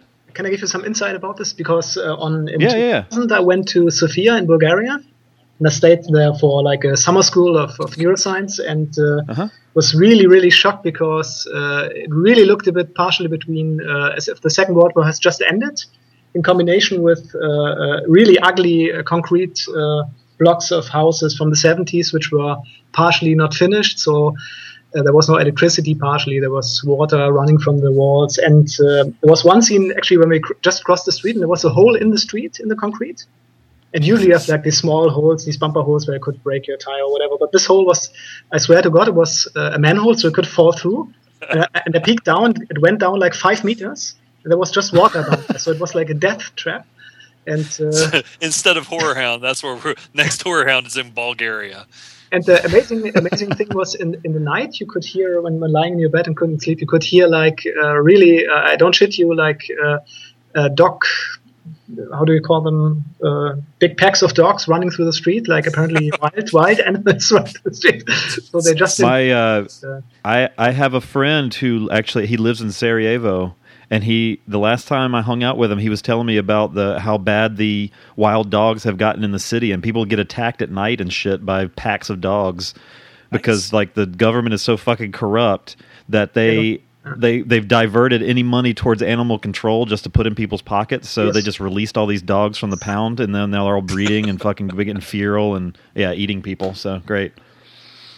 But um, you know, it, it lends it lends to good good uh, a, a nice environment for this type of movie. And I'm I, I was wondering, like I said, as I watched it, if there was ever if there'd be a way for them to film over here, but somehow mask it. You know, like they use Toronto for a, big city a lot because it's probably cheaper to film there instead of New York or whatever. Uh, you know, if you're from there, you'll recognize it, or if you've seen enough of them. But I'm curious if they could film these movies in these Russian places, but kind of film it in a way where it wasn't, it didn't look Eastern European or Russian. You know, I was going to say, kind if, if they wanted to make a movie here that looked Eastern European and shitty, just come to where I live. yeah. we Uh, have pothole too. I Oh, think they had, a, had a couple of scenes they really filmed in St. Petersburg because they have uh, quite, I think, a famous, Oh yeah, you could tell. Yeah, famous cathedral Yeah, in yeah. background when he's walking down the street. But I when think they're riding the motorcycle through uh, St. Petersburg Square and everything. mhm, mhm. some of the action scenes were maybe just filmed in Bulgaria somewhere on a dirt road. And a, a- another thing, another thing you will not get in other movies filmed out of this area is, are the uh, awesomely shitty Soviet era cars. Oh, yeah. Like this fucking van that they travel around in, where the motor must be in the front seat. Like there's no hood. he just leans across the passenger seat to work on the motor. That can't, it can't be fucking safe. you know, the fucking fumes or whatever in the in the in the cab, and then it's got this weird light on the top. Uh, I like that. I liked that van though. I'd like to have, yeah, Um, I'd like to have that one. It's pretty cool. So that's Except, the uh, give me a break. So you can fix that whole fucking uh, Gomer Pyle shit. I remember Gomer Pyle one time. Uh, car broke down and he took a pair of suspenders or something and for the fan belt and Dolph takes a fucking pair of pantyhose the fan belt breaks and he puts a pair of pantyhose around the fucking pulleys give me a break I don't think that would work But he is mechanic. Fishnet stockings. yeah Soviet stockings are extra strong. Uh, Soviet stockings are made of rubber, not silk. I love when the guy says, "What's the plan? Kill them all." yeah That's great. That's his plan. Um, there's a nice little That'd be funny if those guys look at each other and go that's the plan um, What do you want? you don't really get to know you don't you don't get you don't get to know a lot of his team outside of just kind of a passing thing, but um, you know they they uh, well a lot of them a few of them don't even make it more than like ten fucking minutes, but you know there's a there's a nice little shootout fighting climax to the movie and. You know, everyone gets their moment. Uh, you know, uh, it's it's it's it was. Uh, I like the way it wrapped up too. And the last fight, the last like shootout, it happens in a village, and it um, you know it's a good twenty minutes of the movie. So it's, you get your little Yeah. action packed scenes there. So I thought it had a OK Corral uh, um, feel to it. yeah, yeah, yeah. Something like. Armin, do you want to do you want to fill in here? Yeah, I have a couple of remarks. Uh, first, what I really felt a bit crazy about in the scene when they first, before entering the club, uh, start checking their weapons. I think he tried a little bit to do a montage of the hookers getting ready to to uh, to dress and to, to put on the stockings, and they loaded their weapons. There was a little bit of this feeling, but it didn't really work out. But I also felt a bit queasy when they uh, loaded their weapons and at, at the same time always pointing them at other people in the group. So I thought maybe those guys are not that professional or they're very, very, uh, very, very safe. So I thought uh, any guy who ever had any kind of weapon weapons training would uh, really jump out of the room, I guess. Um, uh, I like Ben Cross in the role, so I think he's really good. Yeah. Uh, uh, scumbag European uh, shitheel in the shits in Eastern Europe. And I think, uh, to be honest, I think uh, there's even two links of this movie to Undisputed 2, the the great uh, prison boxing movie. Because uh, Ben Cross is in uh, Undisputed 2 as Boyka's, um, yeah, like colleague or friend. yeah I forgot about that And there's one fat bald guy with a with a goatee, which is uh, uh, selling drugs, I guess, to uh, to Sasha, and he's also he's the trainer of Yuri Boyka in um, Undisputed Two. Just a very small scene, just uh, but I I need thought to watch that again. it's a face you can remember. God damn! If they made a mechanic part two, And as a Boyka meet a Russian mech specialist. good time. You're the mechanic. I am Boyka, you are mechanic. Fix my car and shut the fuck up. Let's go kill them all and fuck them up. Uh, I have to say, action like I really uh, think uh, due to due to Dolph's uh, size and, and slowness, I think he's strongest in the uh, really dinosaur action scenes when he's there's one elbow punch through a door, which I love. Yeah. he left a hole in that fucking door. Yeah, and, and to be honest, I, I really love uh, these scenes, which is also already a trope when he's uh, shoulder throwing a guy and immediately shoots him when he's lying on the floor. This really Yeah. stuff like. First uh, physical combat and then just uh, giving him a final bullet in the head or something. This is really nice. Then uh, I liked a little bit uh, when he's uh, seeing uh, the guy, the, the Sasha guy in the mirror, and he shoots at the mirror, which I thought was a nice touch. So uh, that he saw his old nemesis. But Yeah. um, uh, I really thought there are a couple of very strange logical conclusions when uh, they're on the on escape, and then uh, in the meantime, one of the guys was shot in the leg, and they have to bring him to this farmhouse and pay the guys off that they're apparently living in the together with these animals in the shed. And then uh, when they drove off again, how how did the gangsters found the farm? I mean, did they read the tracks, or did they was, was it the only house uh, between uh, the Finnish border and Leningrad? Uh, I don't know. Maybe their maybe their old shitty van was leaving a, a trail of oil. Oil track or, or a stocking trail, maybe. yeah. They could smell that chick and the what? What? So and there's one one also. Follow van smells like trout. When the, when they're when they're prisoner or not the prisoner but the but the the, the girl they, they they got got off uh, wakes up the first time tries to escape from the van they're at the shitty gas station uh, there's one scene where one of his friends uh, threatens the bus driver but he clearly has no magazine in his AK-47 there's nothing in it I mean uh, or- I'm, Ah, I didn't notice That. I'm not a weapons expert but this looked pretty empty to me. You're not specialist. What the fuck you know? yeah. So uh, yeah, otherwise, uh, yeah, I think I would say, uh, given the whole, I mean, this is what can I say? This, to be honest, I have to confess, this is the only uh, single Dolph vehicle after 2000 I ever saw. So, so I have not, not many uh, comparisons. I think the older Dolph flicks like Red Scorpion and uh, Punisher, I, I quite uh, have a nostalgic fondness for.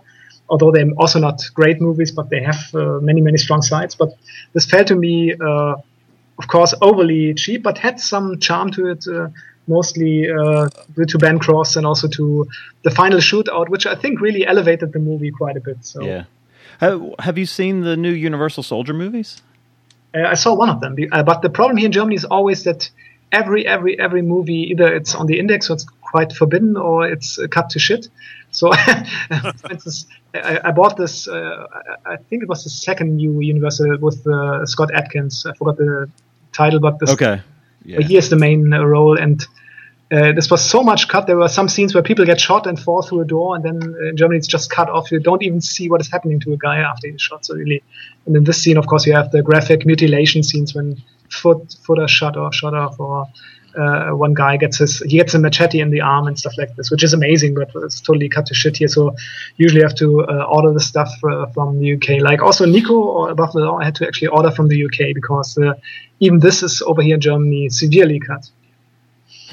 the movie is 68 minutes long. Day of Reckoning was so was so fucking violent. I think it pro- it probably should have been cut over here. I watched it. What, Universal I Soldier? like- yeah, Universal Soldier: Day of Reckoning. I'm like, holy, that might have been the most violent fucking movie I've ever seen in my life. it was awesome. um, now, I just have like a couple of fucking notes, quick ones. You guys covered just about everything. I was just scratching off everything. I was like, God damn. Okay. Um, when in movies, like when people, this is a motorcycle riding kind of a thing. Um, riding a motorcycle with absolutely no like glasses or Oh, yeah. anything to I, I don't understand how fucking people can even do that. Because first of all, you got shit like bugs and everything else flying right at your eyes, but just the wind itself, and it's winter time, and they just have no helmets, no fucking face stuff covered up or anything. And uh, it, and Dolph's riding with that dude on the back, bitch. I always think that's funny when a guy is like has his arms around another guy and his legs and everything riding a motorcycle. Uh, so you know.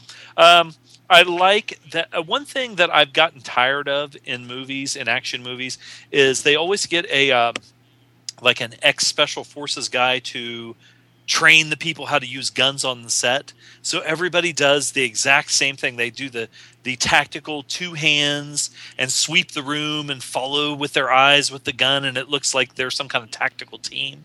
I like how Dolph just shoots his fucking gun with one hand, like just like And a that- fucking cowboy or something. That like I, I guess it was a shotgun because it looked like shotgun shells. That Yeah. that that shotgun that he used at the end, like it was a double barreled, but they were on top of each other. That thing was pretty badass because like he'd shoot and the fucking like wall would explode. And he, and he Uh, killed a couple of guys just by, by hitting them with a shotgun. So it was a good. Hell yeah, you Yeah. That's I always hate when uh, in movies when uh, they shoot the gun and it's completely spent, and they look at it and then they throw the gun away. Well, hell, use it like a fucking club, and you might find some more fucking ammo. Um, there's a scene that I thought was kind of touching where Dolph fixes this little boy's bike, and it was kind Yeah. of it, it was it, it was a surprising kind of thing. It was like Seagal uh, crying, looking at the picture in the other movie. Although it wasn't, I thought this was a little bit more touching because it reminded him of his son. So I thought that was kind of cool.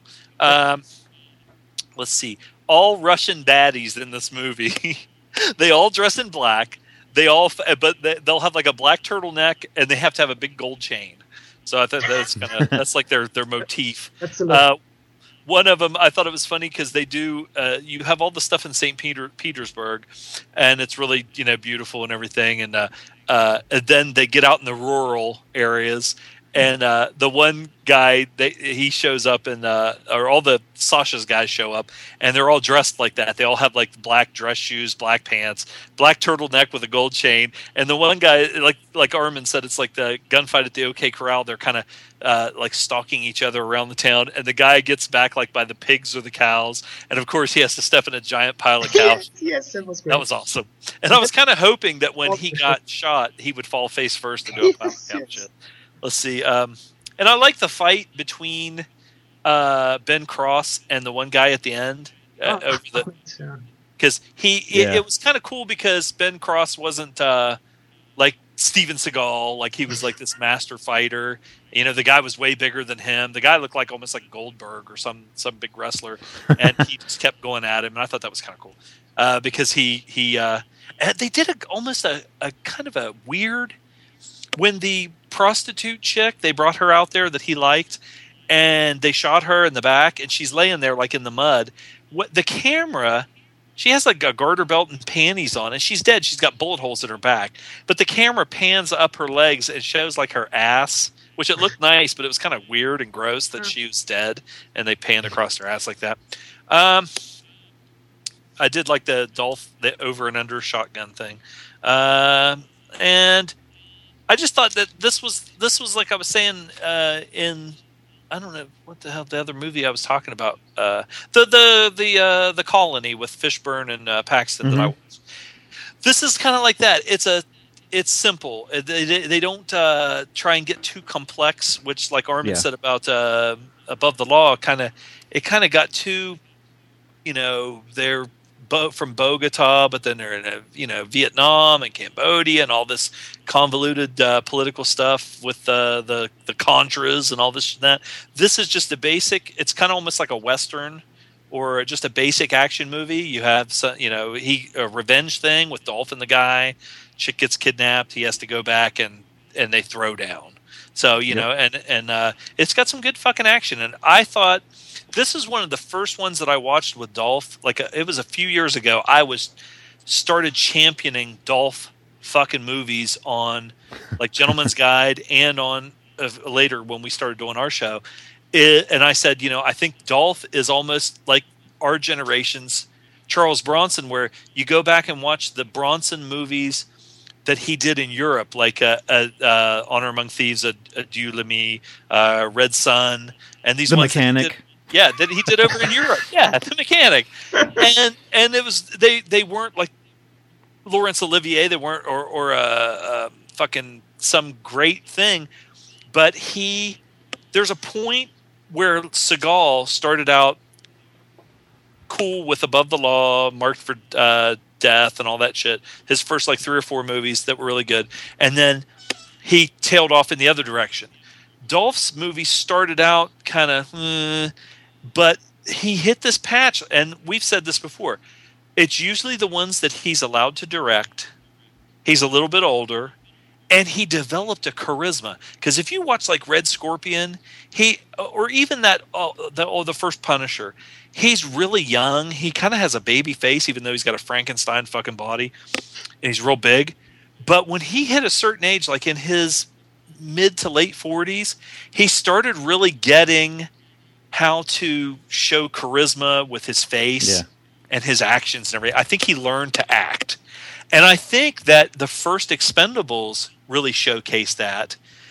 But I almost wish that he would get away from that now because I thought the second one sucked. I never saw the third one.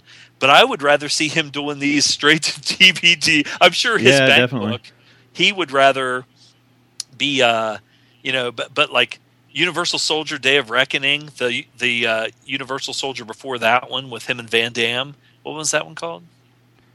That Uh, was uh, with, uh, Regeneration. Regeneration. This movie, uh, there's there's a, a, a few movies there where he was doing real well. Maybe not as much financially, of course, because Stallone's going to throw a shitload of money at him to be in these expendable movies. Yeah. But I think creatively, as a director and an actor, he would almost have been better off if he would have done that one Expendables and then kind of got on his own. The one with He's- him and Cuba he- Gooding Jr. is good. Yeah, that's what I was going to bring up, and and it's funny. Anthony uh, Anthony on our group uh, when I posted the feed sack thread, he asked one of his thing was what what in your opinion separates Dolph from the other beefcakes. So I mean, you're you're answering it quite well. It's just like he's he seems like a he's it seems like a pretty down to earth guy. He I mean he and he's you know he's been doing direct direct to video shit for. 20 years pl- almost you know um, he's he's not really a, a, a theater type uh, guy anymore but his movies are at the very least solid if not highly entertaining for the most movies. part He's he's, he's Yeah. got the formula down. yeah, and I mean he's you know he's just uh, he's fun to watch. Even it, it, I, I- you know a slow action star is not something you you'd you'd think, but it's just it's it's just fun to watch him. I think, and and you know he seems he's a bright guy, and I, I just I like seeing his output. It's it's always uh, yeah you know he's got some he's got some stinkers, but don't we all? Yeah. Yep. I think he's infinitely more likable than Seagal and has a has real charisma and is a, is a brighter guy than most of the other action guys. And uh, I think this movie really convinced me to check out more of his uh, later output, uh, the one with Cuba Gooding and others. So I think it's he's done. He a- wears a fucking like Hawaiian shirt and fedora. I, th- I honestly, I think Saddam Hussein is more likable than fucking Stevenson. uh, Armin, what would you rate this movie? Uh, yeah, it's again a mixed bag, but I think the really the final shootout uh, elevates it quite a lot, and I would maybe give it, um, yeah, weighted back and forth, and I would maybe give it now. The pussy has returned. Um, Whoa! They always come back. even multiples. Wait, no, they don't. Uh, about it. to give, shut the fuck up. To give it uh, a seven. Yeah. a seven. Yeah. To give it a bit more than the other one. You said a seven. Seven for effort. Yeah. Um, uh, I, I I quite liked this one. I really liked the climax. Also, um, I give it a seven and a half. Uh, very solid, Yeah. fun little action movie. I'll give it an eight. I'm going to escalate. Oh, I there you like go. this one. I hadn't watched it in a while, but I it's it's tight. It's got some uh, good action, and Dolph is uh, he's he's Dolph. He's awesome in this. And and you know what? The rest of the actors around him, they were all really good. I I, I thought uh, you know they like Ben Cross. You had some actual good actors. Even and one thing that you also had in this, uh, I don't know if everybody in this was Russian. You know the the other uh, like his team and everything. But you had a lot of good uh, character faces. You didn't just have Mhm. generic, uh, you know, fucking uh, like American movies where they just everybody kind of starts looking the same, pretty. Yeah. I like- Awesome. Cool. Let's uh let's take another break and come back and do a little feed sacking and wrap this thing up. We'll be right back.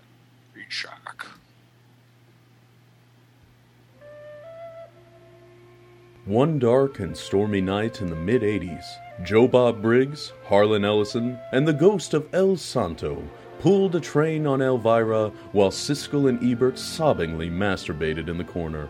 From that union arose the greatest movie critic and luchador that ever lived. But we're not going to talk about him. He's kind of a dick.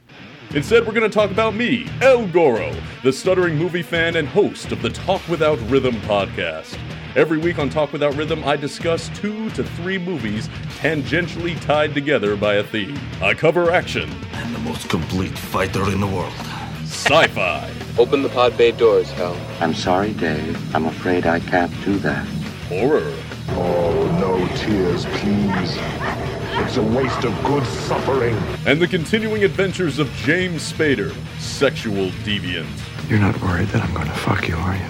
I'm not interested in that, not in the least. Now pull up your skirt. So check me out at tworpodcast.blogspot.com, drunkenzombie.com, or subscribe on iTunes. Talk Without Rhythm, the only podcast that will not attract the world. Adios.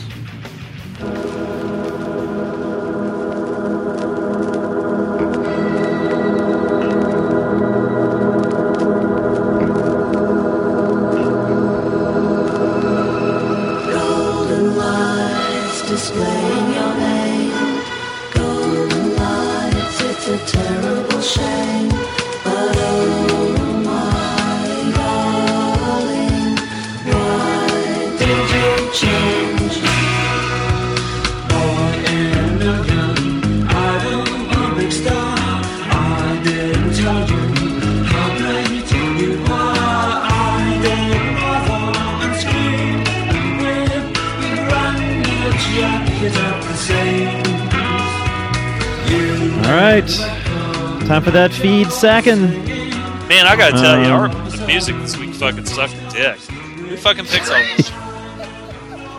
That was David. Pick that one. Yay! That Oh, was sorry, a, that was the Smiths. I like that song. Um. All right. all of it sucked Get some dick. Really? Merle Haggard on here sometime. you too, man. They had all that great new music out. Oh my god! I deleted that shit. It, it, it wasn't very good. I listened to that one song about Joey Ramone, and I wasn't uh, didn't light my fire. The good there was some guitar stuff in it, but the rest of it was just you too. Come on, baby, light my fire. All right. Uh, let's see. Do you want to do the questions first? Uh, like we already asked Anthony's. Alan asked us a, asked us a couple questions. Yeah. Um, he asked, "Do you think Lloyd Kaufman should have gotten more than a three second cameo in Guardians of the Galaxy?"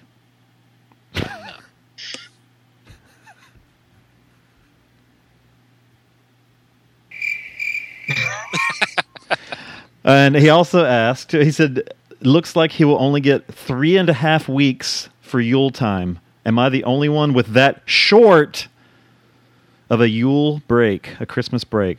Armin, being from Germany, I know you get some fucking serious vacation. Uh, Let me tell you about days. my 28, 28 days. I get. 28 days. 28 Let me tell you about the vacation I get for Christmas. Last year, I worked on Christmas Eve. I was off on Christmas Day, and I worked on the 26th. Oh my That god. was my Christmas Slavery. break. I damn. I uh, willfully work every Christmas Eve, every Christmas Day. I work my birthday. I work Thanksgiving. I work. I I I because I'll be honest with you, I don't give a fuck. it's just like who get. I mean, who cares? Because you love It's just work. garbage. Just waiting to die. 20, All that stuff is a days a year is distraction. nice, though. It's just a distraction.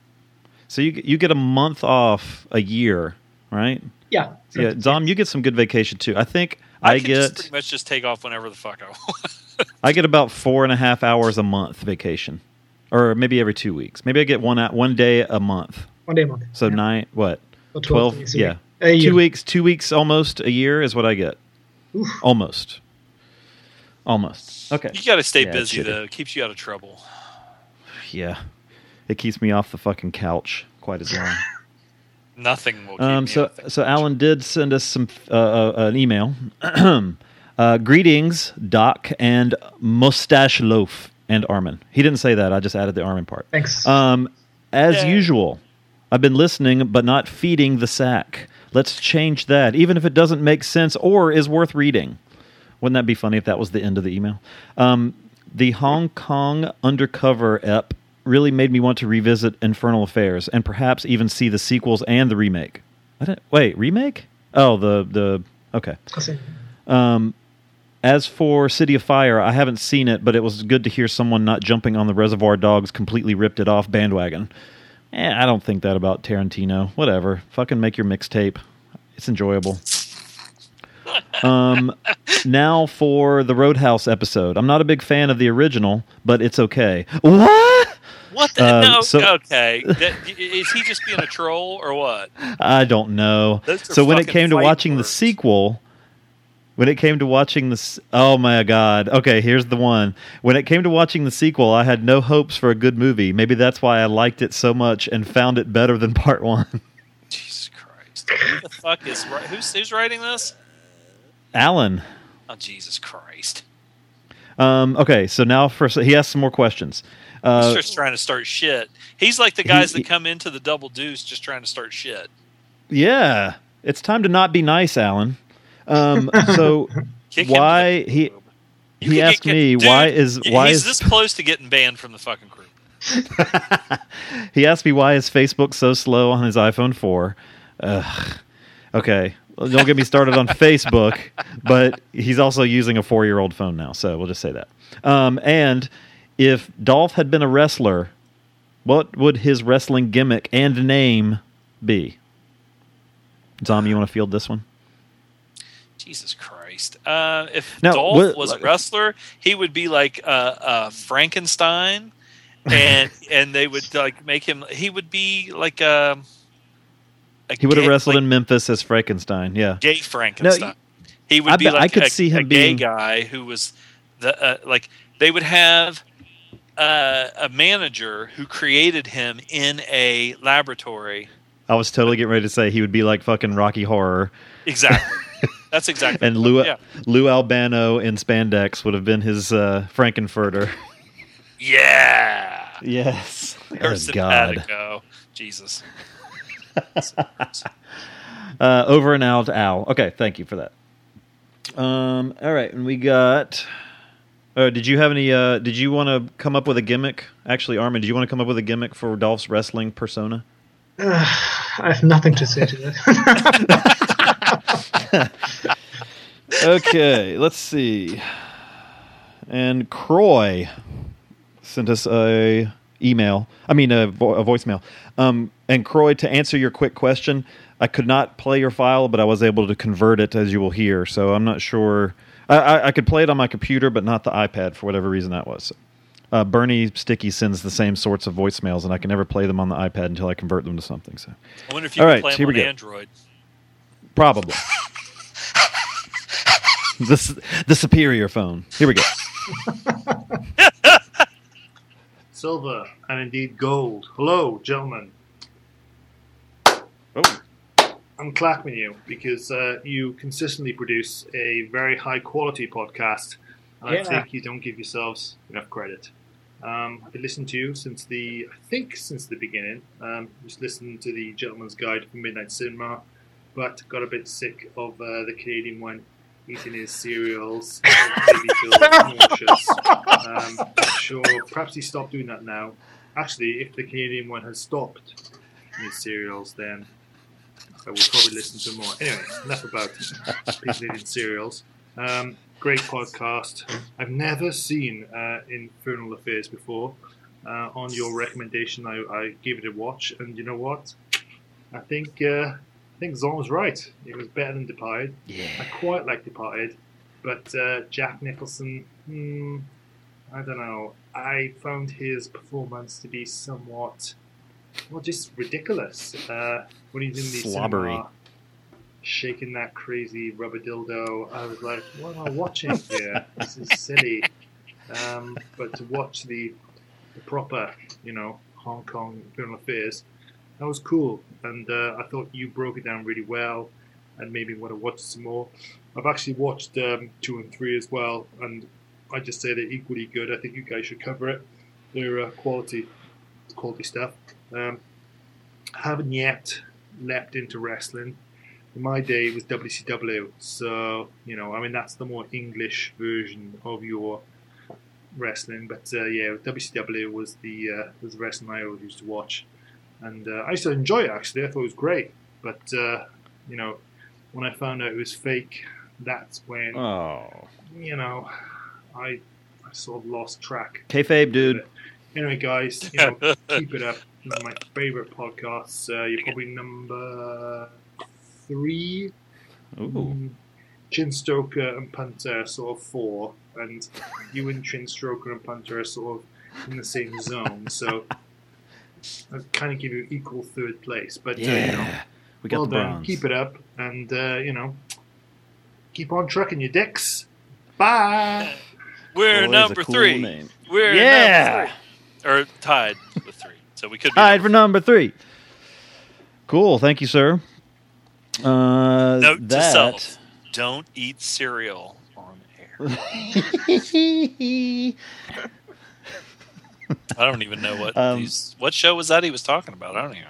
I don't know. I don't know. Um, that's it for feed sack.